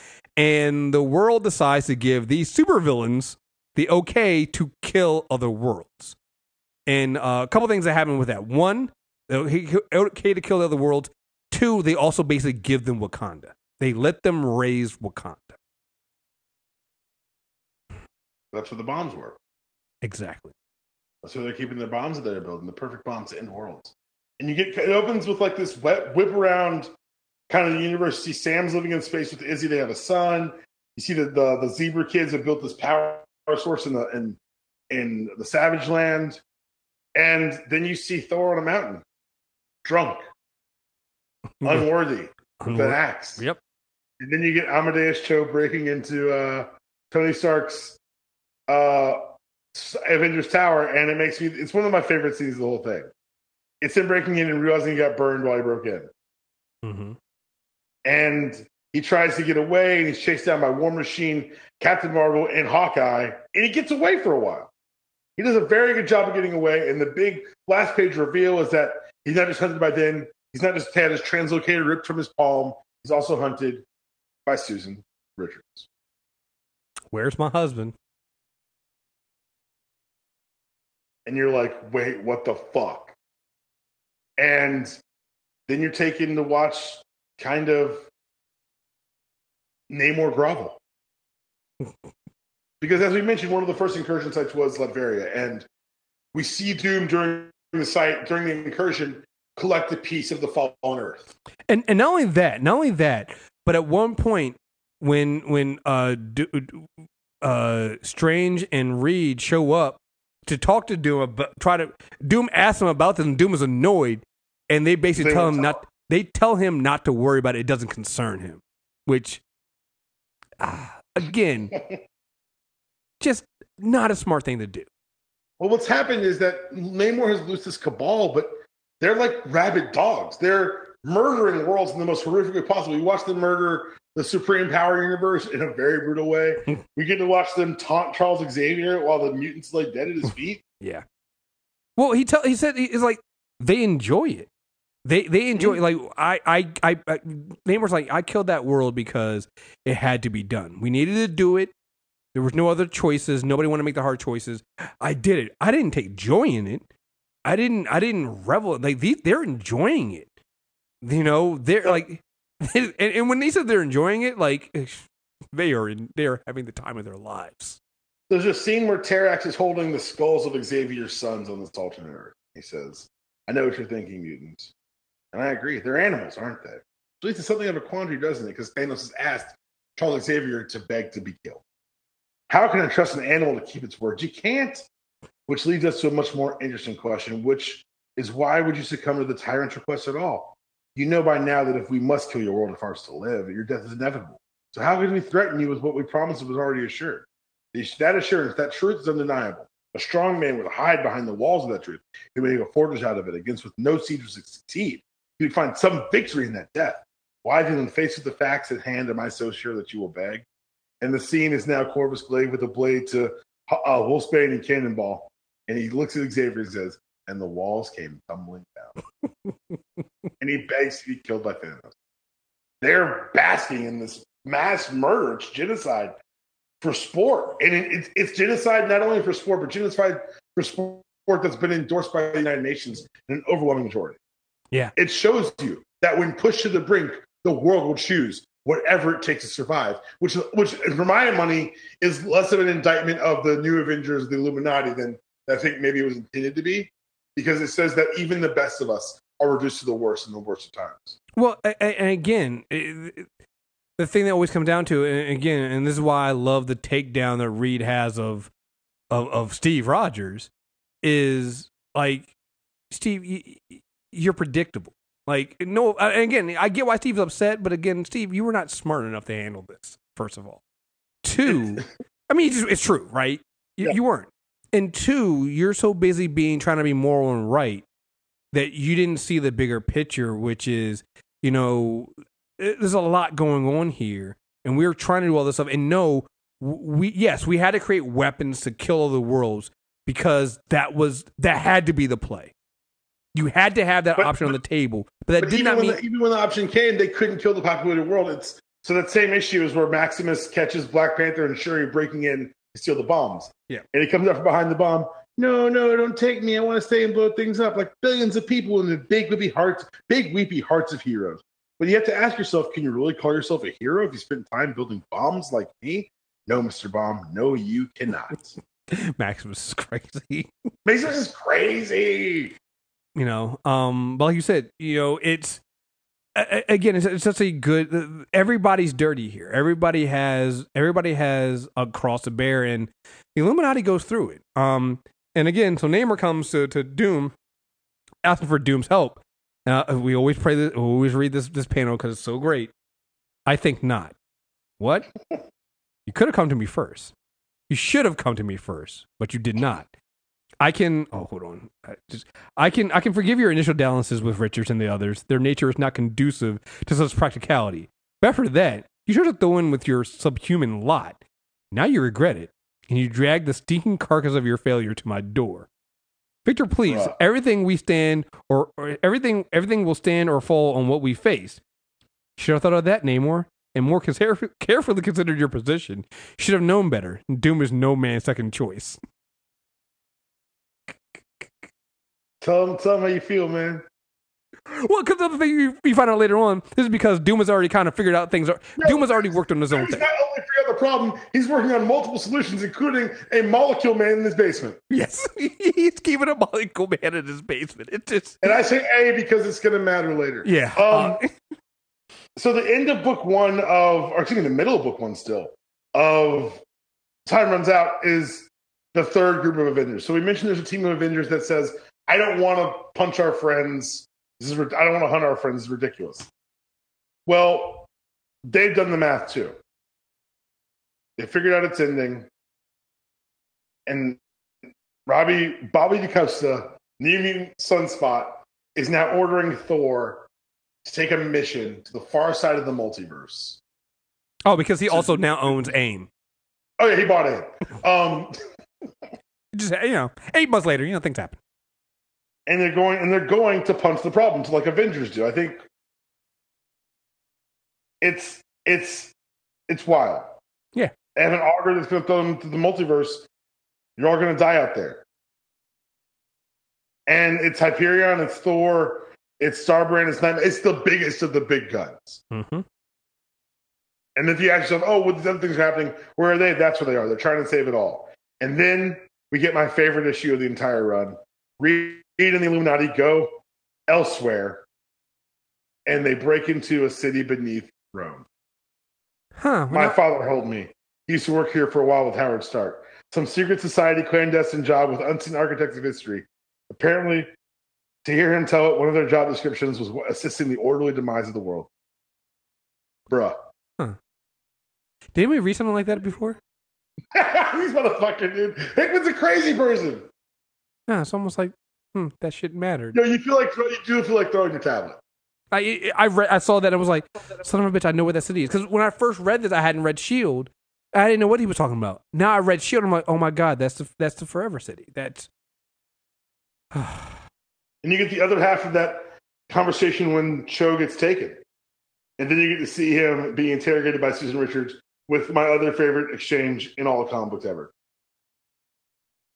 About how smart, how being really smart isn't that smart at all. it just basically talking down to Susan Richards the entire fucking time. It's beautiful. And then you get T'Challa who got found out. It's I love this issue because it's a convergence of all the things you read before. mm-hmm. It's T'Challa getting found out by Maximus and Shuri sacrificing herself. That all happens and leads into the end of this issue when he translocates back to them. And then you get the issue after that where you see them come in after they've already left, and the hologram of the Hulk and the Beast playing uh, chess. Mm-hmm. Hello, Steve. It's been a while. How does it? I bet you're wondering how we know it's you. The truth is that interactivity on this program is fairly limited. I mean, I can only accomplish so much in the five minutes I spent setting this up. But the question, how do we know it's me? Well, it's a fair one to ask. So here's your answer. Everyone wants to think they're special, that there's some unique combination of personality, history, and cognitive ability. But the truth is, those are just tick boxes that give us insight into how each person is hardwired. Study personalities long enough and you get to know them like the back of your hand. Clinton Pipe said, I don't buy this at all as bluffing. Now, you, it's possible you believe I'm being disingenuous, but you would be surprised to know there's a 95% chance that either Clint, Sam, or subdirector Hill was with you. There's an 80% chance he brought all three. I'd take those odds, says the Hulk. And oh my stars, there's even a 68% chance that you asked Susan Richards to join you. And if he asked, there's an 83% chance that she said yes, Aventira. So what does this all mean? Why, pray tell, am I telling you all this? If you're going to get serious about catching us, we're going to have to come to grips with your shortcomings and adjust accordingly. After all, we're not playing a game by some arbitrary rules, Steve. We're playing you. And the Hulk types in, better get up your game, son. Yo, they they, shit. they taunt the fuck out of Steve. Steve has every right to be pissed. Yo, yo, Steve smashes the holograms because he's so fucking Steve has got his face fit in by a hologram of a man covered in blue fur and a Hulk playing chess. Fuck this dude. That that that they I get it, Steve. that that they that they put together in like five minutes. like that read the fuck out of them and after being put together in five minutes. You're like, this is why this is why he hates you. This this is why And after, after after Sue gets debriefed by Steve, we get to see the real wheel, the first wheel within wheel. Because of course Susan's working with Reed. What a stupid fucking question.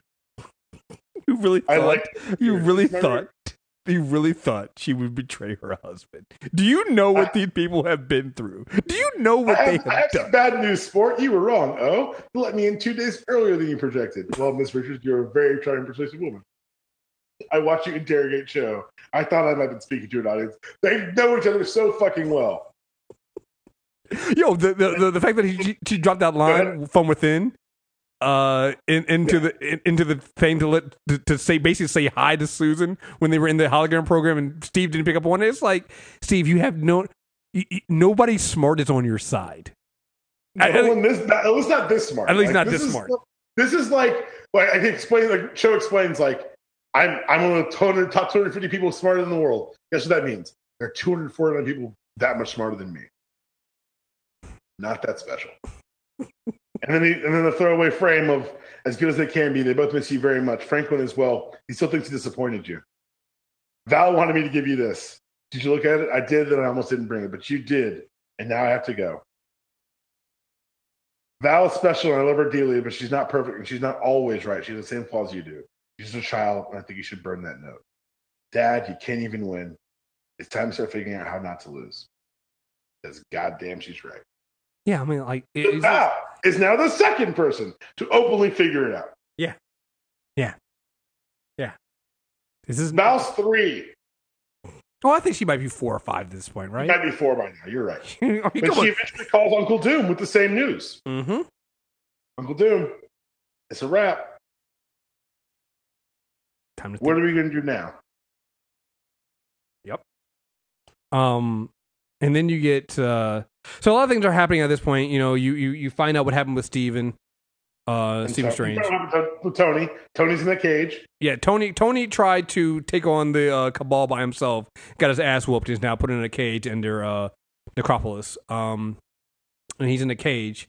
Uh, you later find out how he got released, but um, yeah, he's the builder. But you Um, also get to see him get uh, interrogated by Jessica and Natasha, and he's like, I didn't do anything wrong. Which, while he didn't, you still can't say that when they're in the position to let you out.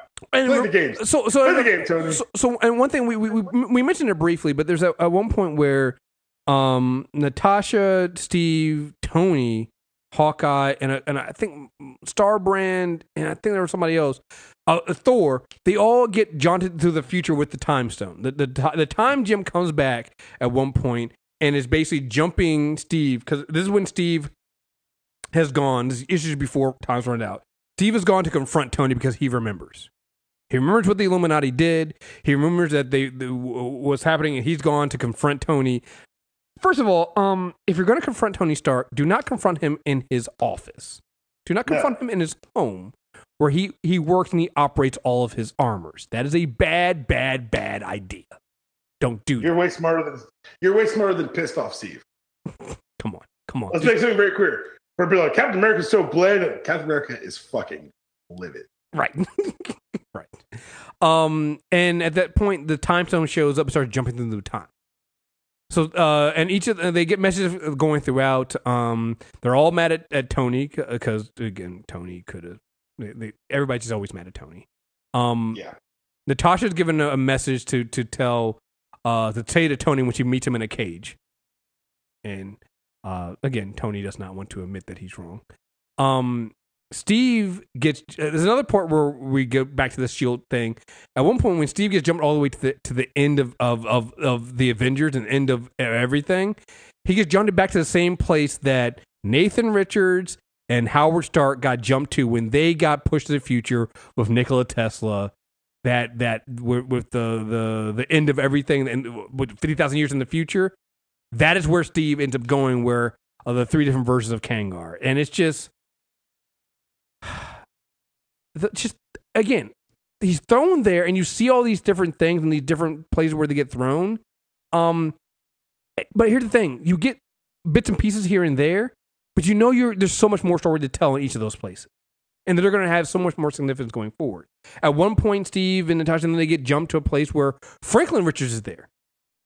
Hmm.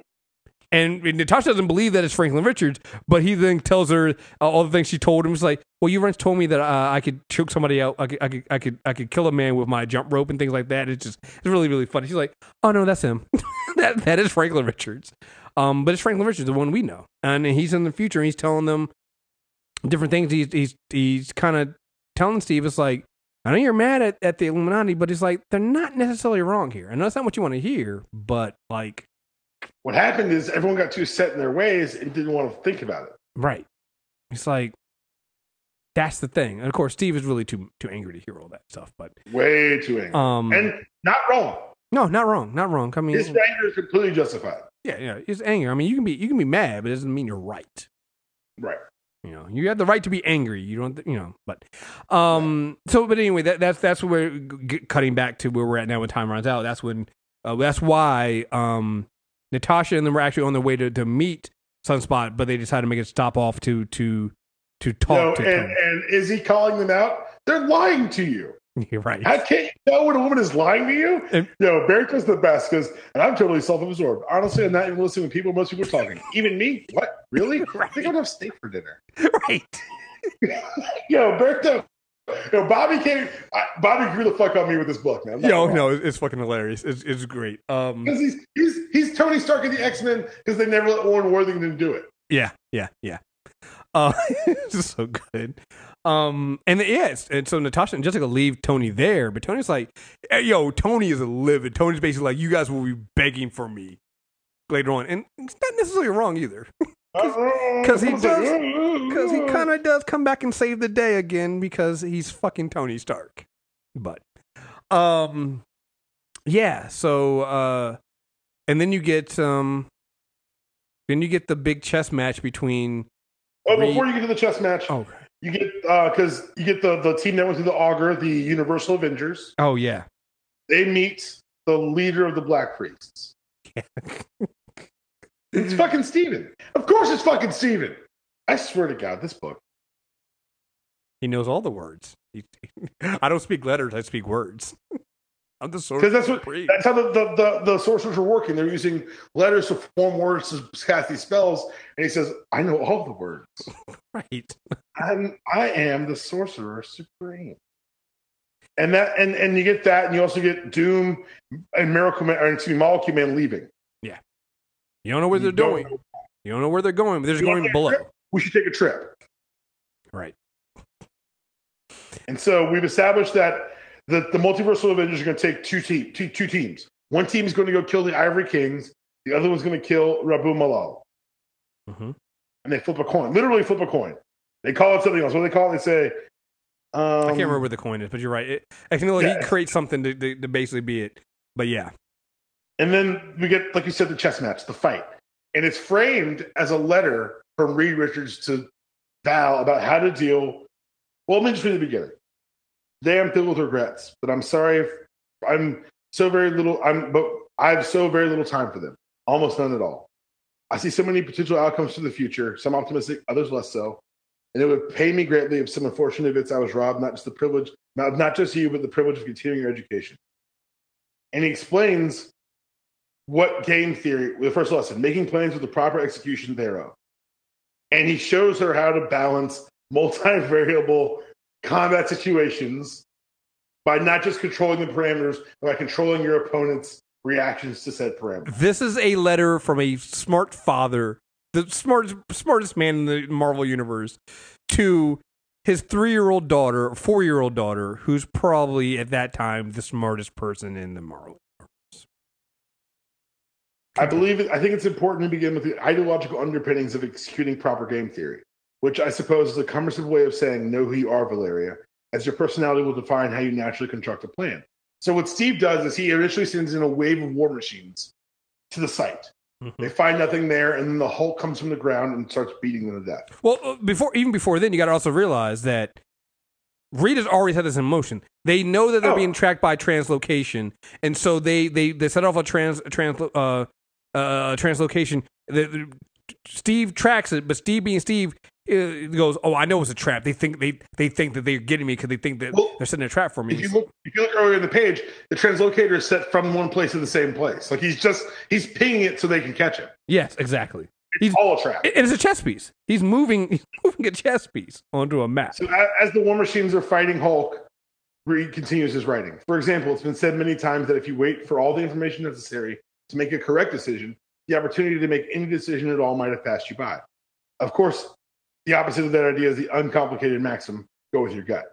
The argument being that instinct is an evolutionary good bet, which is true until you run into something or someone a little higher up on the food chain, or in some instances, just a little bit more hungry.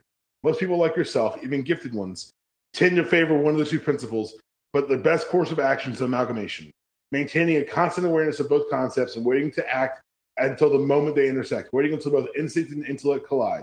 But bluntly, what you're looking for is a plan that can be executed with precision, but implemented atemporally. Minimize variables, maximize flexibility. Holy shit, kids.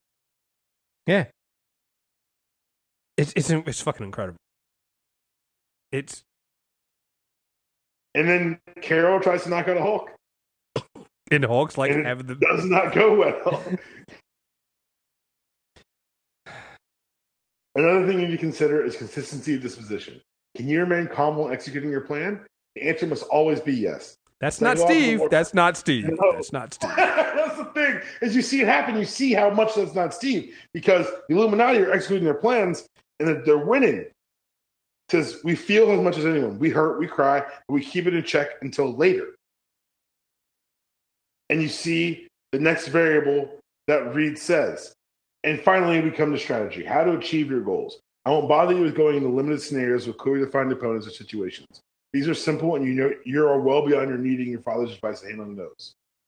But when facing a well-seasoned or, or truly gifted opponent, you must always attempt to redefine your opponent's basic understanding of the encounter.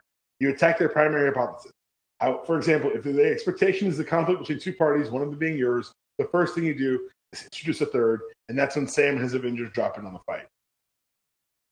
Because Reed Richards is very, very, very, very smart. and then Berto comes in and basically tells both sides, like, I'm here to make you guys stop being assholes. Yes, we were Be friends. here. nice, or I'm going to spank you. Right, we're friends here. And um, we get the return of sociopathic Hulk. Yeah. because well, isn't that the crazy thing though? So so and, and this is where this is where again I look at I look at I look at Steve. It's like Steve's morals are okay as long as he's the one that's bending them. You sent a sociopathic Hulk that you can control against other heroes. Now, granted, you're mad at them, and in the world of deem them, you know, enemies of the state now because of what you've done. But you sent a sociopathic Hulk that you can control, and this is something that again we, we didn't spend enough time on this. We talked about like, when- when Banner confronts Banner when when they when they um when the when these other Avengers from the other world we talked about before come in this, uh, their banner ends up getting turned back into uh, uh, their Hulk gets turned back into Banner, and Banner leaves and he goes to what he knows and he's hoping that his his his um his safe spot is, is available, but six one six Banner is there, and they have a conversation. And in, you know, and our banner's kind of horrified at the idea that these people would you know, put a device and chip into the, the his, this banner's brain and control him like this. He's like, it's horrifying. Yeah. But Steve uses But it as a weapon. Steve uses it. But you never give him the time to think about it that way. You just see this fight unfold, but you're 100% right. Like, Steve's entire game plan is it's it's theirs, but just cruder. It's one thing that Reed notices. He says Steve knew he was outmatched, so he came with overwhelming force and variable strategy. And so he eventually introduces a third team, a fourth team of Avengers: Spider-Man, Killer Cage, uh, Sam Wilson, White Tiger, She-Hulk, Spectrum, Blue Marvel, and Power Man. This is this is the Mighty Yeah. Avengers run. If you if uh, at the time if you're reading Mighty Avengers, I know uh, Deep Home did not read. It was, written- it was drawn by Greg Land, but um, Sure, my yeah, and it wasn't bad. It, it's actually a good series if you get past the Greg Land art. I'll, But I'll never know. I, he'll never know. So that's why I'm telling you. The Mighty Avengers one. This is the one again. This is by the time when Steve, uh, when Sam is Captain America now. So anyway, yes, continue. And so the letter to, to Valeria wraps up. The Hulk did serve as an excellent branching scenario, enabling Captain Rogers to hold down two fronts, Shield engaged with the Avengers World while he engaged with us. In fact, had he not suffered multiple considerable losses maintaining a zone of conflict, preventing us an early tactical retreat via translocator, the Hulk game might have succeeded in making us introduce our assets in the field earlier than desired. But he did suffer those losses, so he was forced to introduce a fourth party, his secret Avengers. Immensely powerful, tactically varied, and excellent stratagem, but unfortunately for him, his very last piece available on the board. Remember, as I said earlier, the object of any plan is not to get what you want, but to discover what your opponent is capable of. And once you know, you can manipulate the board to engineer and manage a successful endgame. And that's when Susan Richards puts everyone in boxes. because Riri is smarter than you. That's disappointing, I'm sure. But and you must be wondering how she pulled it off. As you put a lot of effort in tracking devices, scanning daily, you're so careful. But we were even more so. Here she is now. I'm sure if you want, I'm sure she'll walk you through exactly how we did it. But I'm guessing you're going to be much more interested in exactly what happens next. The thing about end games is this. It. Really it's it's really two strategies in one. First you show them what they might have guessed had been coming. And then you show them what they didn't. And this all after you know uh, Medusa and, and Sue walk off of the ship, also comes Namor and Black Bolt. So reason We've been off the board. Yeah. And like the reason we're taking so much time with these is because it's so dense and so well written. And the entire time, each book opens with in four months, time runs out. In three months, time runs out. There's a sense of urgency here. hmm And you get to see how we got to this place. You get to see what's really at stake here, what's really on the table. And you get the return of Hank Pym, who'd been sent through reality, through multiverses. Which, by the way, so again, uh, Bobby brings this up before that he sent he he sends uh uh that the Universal Avengers through the auger, but he also mentions that he had he also knew that the Illuminati had done the same thing. They he didn't have details on that, but he knew that they had tried to do the same thing. Because he had a person on the inside, which was Hank.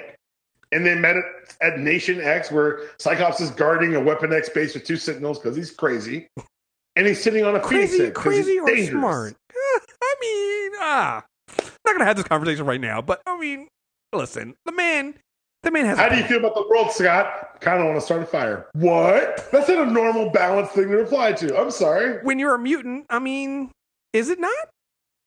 Well, something else that's normal or balanced is that they told in their acquiescence to Steve, they said, we can stop the cabal. We have a plan. We put it in place right now. Basically, the plan was to trick them to go blow to a world and blow up the bomb with them on it, trap them on that side. Pretty good plan. The plan fails. And fails because there's a secret part of the plan that no one knew but Black Bolt, excuse me, and Black Panther. And that was, well, they were on the other side. They're going to stab Namor, betray him, and leave him with the cabal because Wakanda demanded blood. I mean, not wrong here. I'm not going to say he's wrong. I'm going to say it happened and probably wasn't the best idea, but it's also why they failed. True. Um, yeah, you get to see Tony break out. You get to see all these things. You get to see all this this meeting of the minds, really. This kind of finally the thing that you were talking about that they just talked, and you get to see Reed explain to them that talking's over. We're out of time. There, there were the current number of universes is less than two dozens. We're out of time, and then the book catches up with Mole coming in. Oh well, before then, you got to remember we, we we do have Hank Pym comes back from the multiverse. Oh, no, no, he's not back yet. I got it in front of me. Okay, cool. He's not back yet. He comes back soon, but he's not back yet. So he explains to them that things are happening. Their odds are better, and they, they explain kind of like what the plans are and what they've done and how they've tried to do this. And you see Franklin try to create a world. You try to play God. Mm-hmm. There were other attempts. You get to see the, the fall of the Captain Britain Corps. Yeah, because because again, uh, Captain Britain has joined the Illuminati. You can't figure out why, and you're never you're never explain explain how. You remember this is a that's a multiverse. He's a multiversal entity. Multiversal yeah, multiversal. Any, he's a multi, multiverse cop. So they tried as well, and they failed. And yeah, he, at this point, we're just giving one panel. We'll see more later. But at the end of that book, the Augur opens up. Tony and I sent someone in the multiverse to find answers almost eight months ago. He was only support, supposed to be gone a short while, weeks, so I assumed he was lost forever. But now he's returned to us. Reed, home? Am I really home? And it's Hank Pym in the yellow jacket suit. Mm-hmm. Reed, I found, I found Rabum Alal. You succeeded. You found him, the Great Destroyer, not the Destroyer, the Ivory Kings, the White Lords of Wild Space, the out there from beyond. I found the Beyonders. And for everyone who says that Secret Wars is just a, a name from the, the 80s they used in the 2000s, apologize now. Now, this is a continuation of 1984 Secret Wars where a child unit got loose and came to our world. And destroyed a universe to create a plaything. And the crazy thing is, with this revelation, does Hickman dive into it? No. The next book is the Ultimate Universe where they're using Reed Richards because they've seen the same problem. They've broken Reed Richards out of prison. They're using him in a limited capacity, and of course, he's restarted the world. Well, uh, he, they, they, they, they, they brought him out and they and, and, and they thought that he had changed and he was, but of course he hadn't changed. Well, they're using him to kill the worlds for the incursions. No, no, they didn't know. No, no, no. I've read that. They didn't know. Oh, yeah, you're right. You're right. They didn't know. No, he. they don't know because because because because basically um uh in the ultimate ultimate uh Nick Fury is talking to him is basically like hey, you know, I'm, I'm restarting Shield. I'm, I'm, I'm bringing this back. I'm, I'm restarting the Ultimate program. We were ahead of our time. We're doing, and, and Reed's like, well, why are you bringing me on this? Like, I did a lot of stuff. He's like, well, you know, we're trying to restart. Uh, we're thinking that you know, with all the things you've done, I can't remember what he's done before then. Um, he, he did something in between when we last saw him in this to kind of kind of almost earn Fury's not trust back, but see it show that he wanted to be better. Um, and so Fury gives him it's like okay, what you find out is that it's all a charade. That mm-hmm. Reed hasn't changed how he who he is and how he is. He's the same Reed he was before. He's just maintaining it because he's doing what he needs to do on the side, which is he's murdering worlds. He's killed sixty five. In the world he's watching now, the Cabal fall to the Ultimate Universe. And Reed says, "Well, this is interesting." and we're now refaced with the idea that the Beyonders are back. They're real and they're way scarier than we thought. Yes, they are beyond. They they they call beyonders because they're beyond. They're, they they live beyond the the the multiverse. They they're in the basically the great white nothing. Show them. See, universally adaptive, harmonically transitional. These things cannot fully be comprehended in a human fashion. I can talk about the scale of it, perhaps the size. I can tell you about the child unit from the Secret Wars, visually modified to mimic what it perceived. It crunched a universe to make a toy. But these things crunch universes and most certainly not playing a game which ties back into what Black Swan said, the great game. Mm-hmm. Reed and Tony sent me to find Rabum Alal. I found something much worse. The White Lords of Wild Space questing for the last light. Do you understand it now? Not one bit started at the beginning. And you get to see Hank Pym traveling through the multiverse. It took me 163 days of traveling from doomed to dying worlds.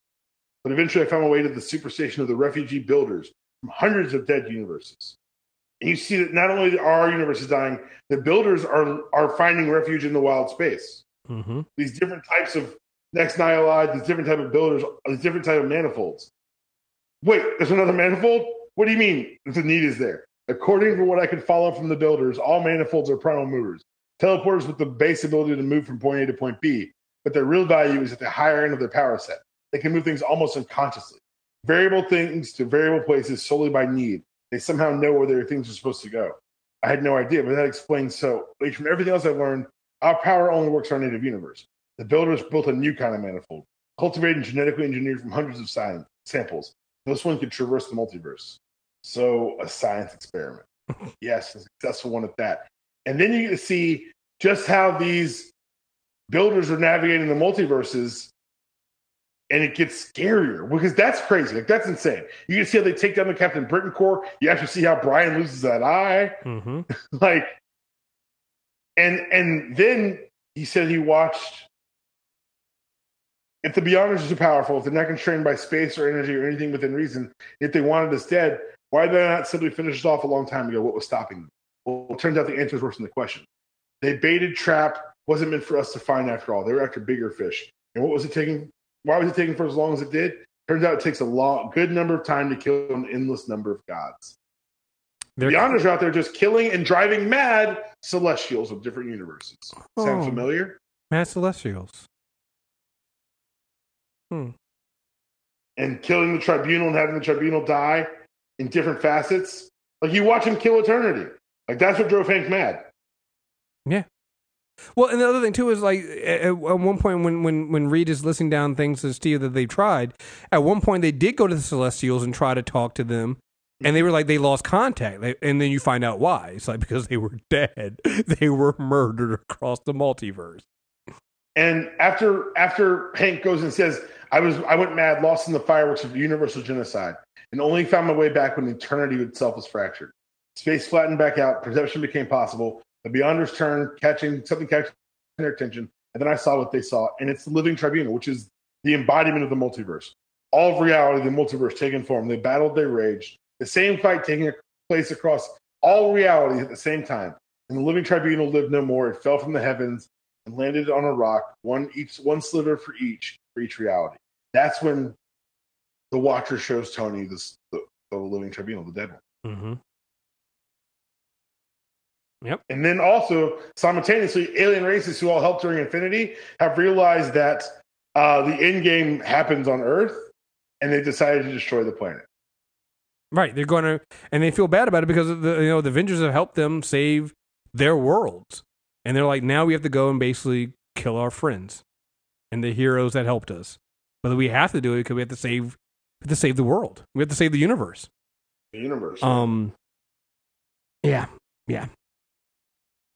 Like this is where you start getting the answers, and the answers are scary. And you're again, you're like, I don't know how you fix this. and the and it becomes very quick because the, the countdown is still on these top of these cover issues. Two months left, one month left. The end is now. Like this is truly the end of things, and it's one of those things you're like, wait, they're really going to do it.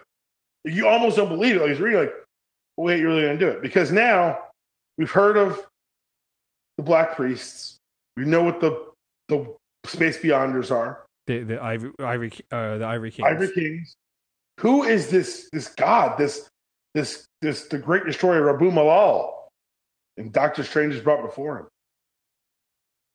And who else could it be? Who would it be? Hello, Stephen. It's been far too long. Fucking Doom.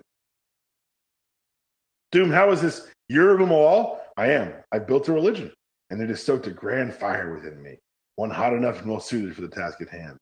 We're ready for war, Stephen. I have disciples, but I always have room for more. You remember Owen Reece, the molecule man? He's an oracle for all the times. And you get the explanation of what the fuck just happened eventually. Because before you do, you get the last of the multiversal Avengers. And I, the issue with them on the rock facing Beyonders, oh, Yo, Thor.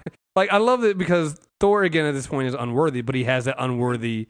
He has the unworthy hammer from the, the again from the Avengers. They got pulled in from the other the other the other universe, and he's using that. and He's facing down. The, he gets his he gets his, his metal arm ripped off. Um, his, uh, you know, Hyperion gets his fucking his his eyes blind. He's blinded, and they're standing there facing. They're just like, "Hey, yo, listen, just the two of us. We're gonna, we're gonna, God's gonna be going against these other gods. We're gonna do it. He goes to lift, lift up, lift, lift up the hammer, and he can't do it anymore because he's now worthy, and all he can do is laugh. Well, they killed two Beyonders. Yeah, they did. And the, the Beyonders' reaction was like, Do you know what you just did? The cost of our life compared to your own? Starbrand dies, Nightshade dies, the ex Nihili die, Hyperion burns himself out. hmm I create stars and I destroy them. What are you to me? Hmm. and they basically kill the second one because Starbrand explodes. hmm I just wanted to live a normal life. I never wanted any of this. I wanted to live a normal life, powerless and small. And you've killed me universes away from my home. I never learned to live with what I became. In the end, I don't even I can't even contain it. What a crock of shit. And he explodes. And then Hyperion without his eyes and Thor without his arm are both very much like, hey, we did it. And then they come back through again, the Beyonders do. Looks, All, do you have all of meat? them. We drank it all, brother. And he tried to pick up that hammer, but he's finally worthy again. Like the, the kind of Yeah, huh? You said what? kind of beautiful. Oh, it is. It is. Well, the the Hyperion Thor relationship throughout this the entire Avengers run is just is it's it's great. The the two of them.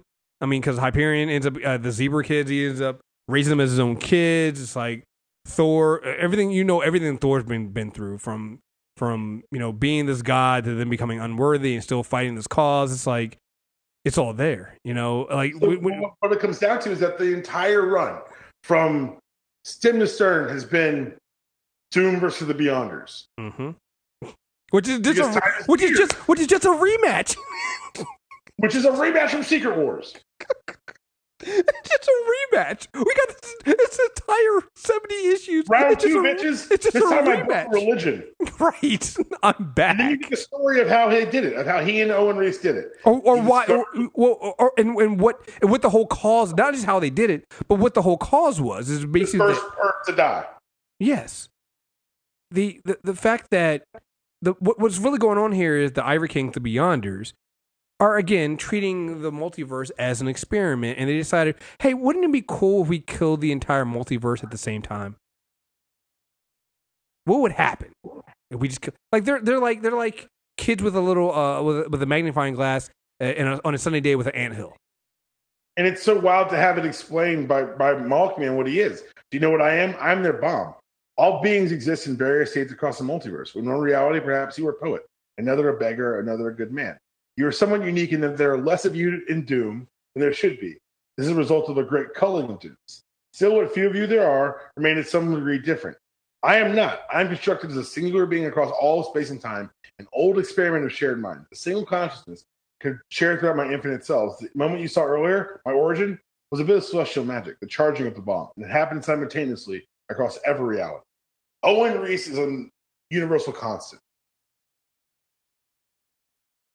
And he tells Doom at the beginning, you need to start a religion. Become a, serial murderer who only kills one person. Kill Owen Reece on every planet, kill their trigger so they can't destroy it.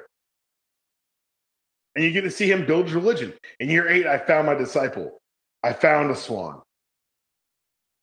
And you watch how his religion of this, the of, excuse me of denying the beyonders happened. Mm-hmm.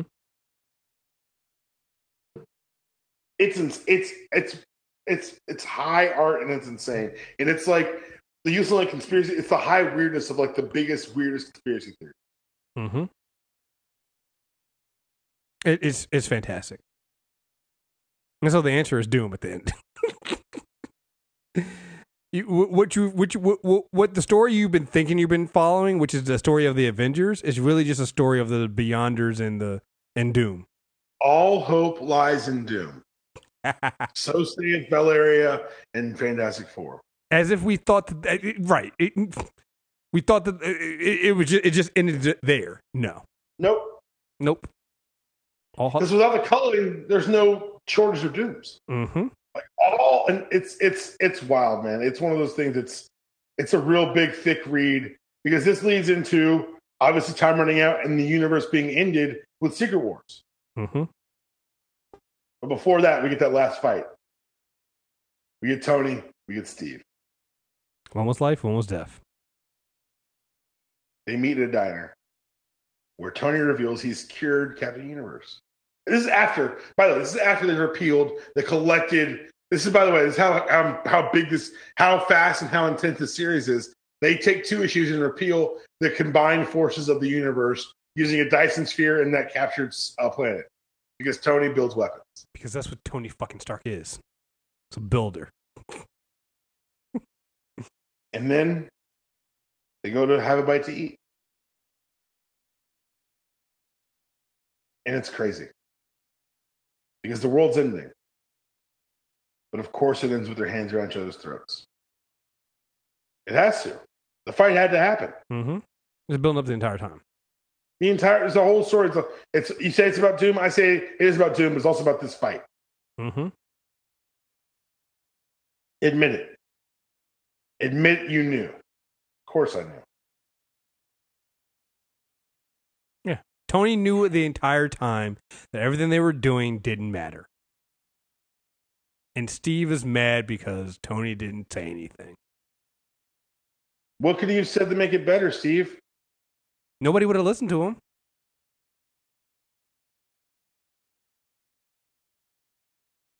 Yeah. Yeah. It's crazy. Um so one of the other things that happened before we get into Secret War stuff is, and we're going to breeze through Secret War, so we've done that enough times. We yeah. talked about that enough times. But um, what what they've gone from instead of trying to save the world, uh, they've gone to now it's trying to create a life raft to save as many people as they can. Which, of course, the other Reed from the Ultimate Universe has already thought of too. Yeah, because at this point, it's like there is no the the, the answer was always the, you, you can do to stop this. If Val was right, there's no winning. Trying to figure out how not to lose. Exactly. And uh, time runs out. TikTok. And for the first time in a long time, and I know people say, oh, it really felt like a comic book company put their chips in the middle of the fucking table. They put in the first issue of Secret War has a, a, a death card for the Marvel Universe. Mm-hmm. And it's true because in you know getting to the high weirdness of some of like the are you up on Jessica Jones? No, but I am. I, I know I need. I know. I know I need to get there, uh, but I've been going also through uh, Silver Surfer, which we'll talk about this Wednesday when we do our there's, mailbag. There's but. an issue of Astro City where this guy's depressed and he talks to a hero and he says, I remember my wife and my kid and, and I had this life and I don't have it. And they're like, well, so one of the times reality got rewritten, like certain things get shuffled. Mm-hmm. And you remembering that is our bad. You're nothing to do with it, but your life isn't the way it should be because of us. And that happens in Jessica Jones after the reshuffle. And it's a big part of Ultimates after the reshuffle because there are new elements out there, ISO 8s. The very underpinnings of the universe are different because of Secret Wars. Because, like you said, everything comes to an end. These two life rafts are sent.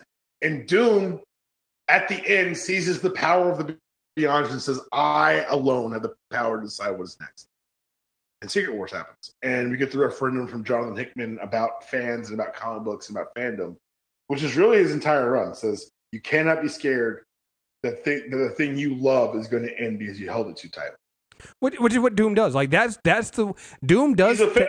yeah, Doom Doom saved everything and could have done the right thing. But when Reed finally confronts him in that final issue, he basically tells him, "It's like you put a protective shield around it and held it so tightly because you were afraid to lose it." And you didn't like you were almost to the right thing. You almost did the right thing, but you didn't. And Doom even says to you, the the perfect is the enemy of the good. Like take what you got and put your hands around. And Reed's like everything lives, it expands, it grows. Ideas don't die. Ideas don't need to have walls put around them. Which, by the way, if you like this series and you say no more diversity in comics, you didn't get the series. Here's the thing. I, I, I got I got the I got the panel. It's like, uh, you're wrong. They chose me. If you wish to believe that they only did it because of the absence of you, very well. But they chose. She chose. She believes. This is Doom talking about. Because uh, in that in Secret Wars, he he's married to, to his wife is Sue. The first thing you did, Doom, you got to be God. The first thing you did was steal my family. Right. All that I've done, all that all this is, and you still give me no credit. Can't you accept that I have done good things here? I'm not blind, Victor. I do accept it. But you could have done more. You closed your hands around everything that was left and you called it yours. You're so afraid of losing the things that you've saved that you hold them too tight. Don't you see, Victor? A tree is just a seed in its realized state. And this all happens, and it comes down because it always is going to into a non-powered fight between Reed and Doom, a fist fight.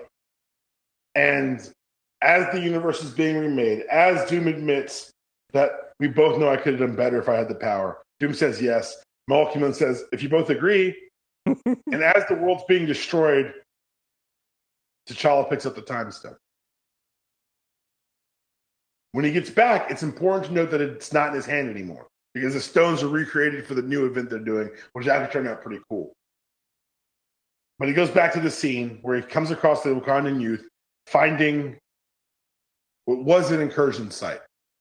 But now, because things don't die, because everything lives, it's the first steps of Wakanda to space. And you get the closing monologue, the closing voiceover from Reed Richards. I'm not going to read all of it. I'll read the very end. I had some help. And that help bought me just enough time to fix so many things I've been wrong about. I learned the, the difference between living and dying is managing fear, not being so afraid of losing the things you love that you hold them too tight.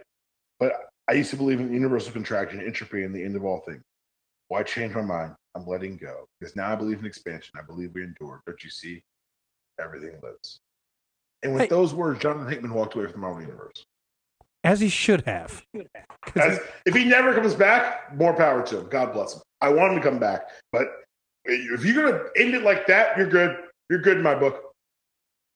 And, and and and the thing about it is that story just gets continued because it gets continued on and and like you said, you're talking about Jessica Jones. We got Ultimates where you have the whole everything lives with with uh with um Galactus, Galactus becoming the life bringer. Doom Like, series, huh? trying to be a hero. Doom trying to be a hero. Yeah, Doom trying to be a hero.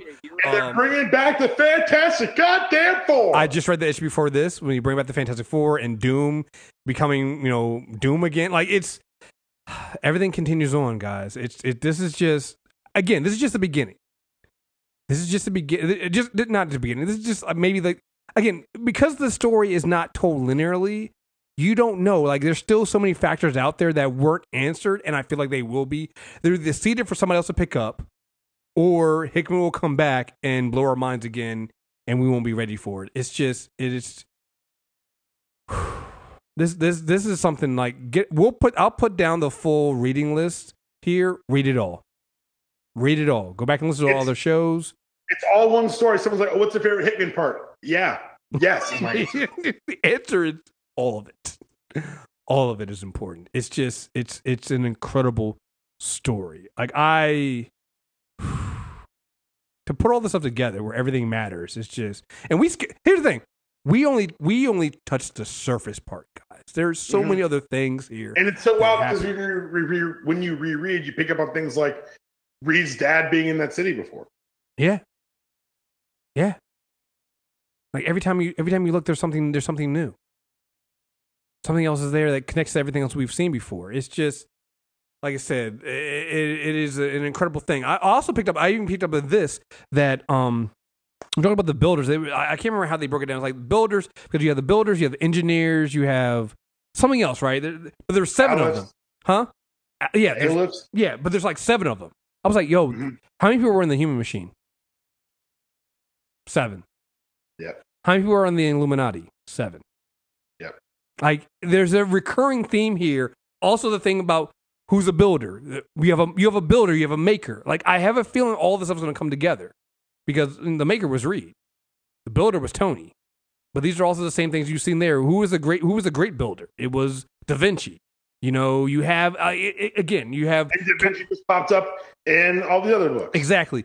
We we had the whole thing with Tamara and Captain Universe was very important, but they also I'm like, okay, but that also looks she looks a lot like with the universe and what the manifestation of the universe looks like. Also, what was going on with Leonid? Like all this stuff is connected, and all this stuff is still seated there, and none of it's really been fully fully explained. So yeah, I'm just I'm here for whatever's next. John Hickman is some sort of writing god or, or monster. And uh, if we sound like very confused, very excited people, also very tired, it's because it's a lot. I just reread all of this stuff in the last week. It's been two, we just recorded for two and a half hours. I know, I know. And we and again, when I tell you, we we we just barely scratched the surface. I gave you the most thirty thousand foot view of Time Runs Out. I can talk about each issue for days. I can talk about the issue of Hank Pym like explaining perspective and like how he viewed all this shit. Oh, let's get out. Of, let's get let's get out of here before we do another show. Right. Um. All right. So uh, some housekeeping stuff, guys. If you listen to this, uh, our mailbag episode for Super Tuesday is going to be on recorded on Thursday. So try to get your emails in mailbag at mtrnetwork.net by then. Um, we've been talking about what we're gonna do for our next character corner. We've been doing a lot of Marvel and not not DC stuff, so we're gonna do some DC stuff. And um, it's that time. Dick Grayson, guys. We're gonna finally. I'm about do- to get real opinionated and real annoying for these issues. yeah, we're uh, we're we're gonna we're gonna we're getting back to uh landing into some some actual characters. So we're gonna we're actually gonna do all the Robin. So our our, our first oh, first it's gonna be at least a two parter. It's gonna be a two parter. We're gonna do a Dick Grayson and Jason Todd first, and then we'll come back in and we'll revisit uh uh, uh Tim Drake because there's a lot of stuff that's been going on with Tim. We revisit Tim Drake, and we'll also be uh doing some Damian. So um yeah. Stephanie Brown. Oh, and Stephanie Brown. Sorry. I always. I'm sorry. I should not have forgotten that about, about Stephanie Brown. Although technically we already covered her, but we'll cover her. Uh, she did recover.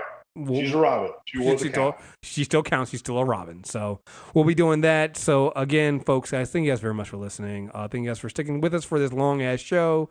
Uh, thank you for just doing being with us for our whole Hickman run because it's been three incredible episodes of us talking about Hickman. So uh, all of the stuff is on Marvel Unlimited. It'll help you out to to follow that and listen and, and read that stuff. Uh, Read it, check it out, and um, yeah, folks, make sure you subscribe. Character Corner. Uh, we'll also have some news on our merchandise because we're we're switching over to TeePublic. So uh, keep an eye on the show notes and and uh, of shows going forward and listen out us. We'll be telling you where to get our merchandise. So um, thank you guys very much for listening. Until next time, we're out of here. Peace.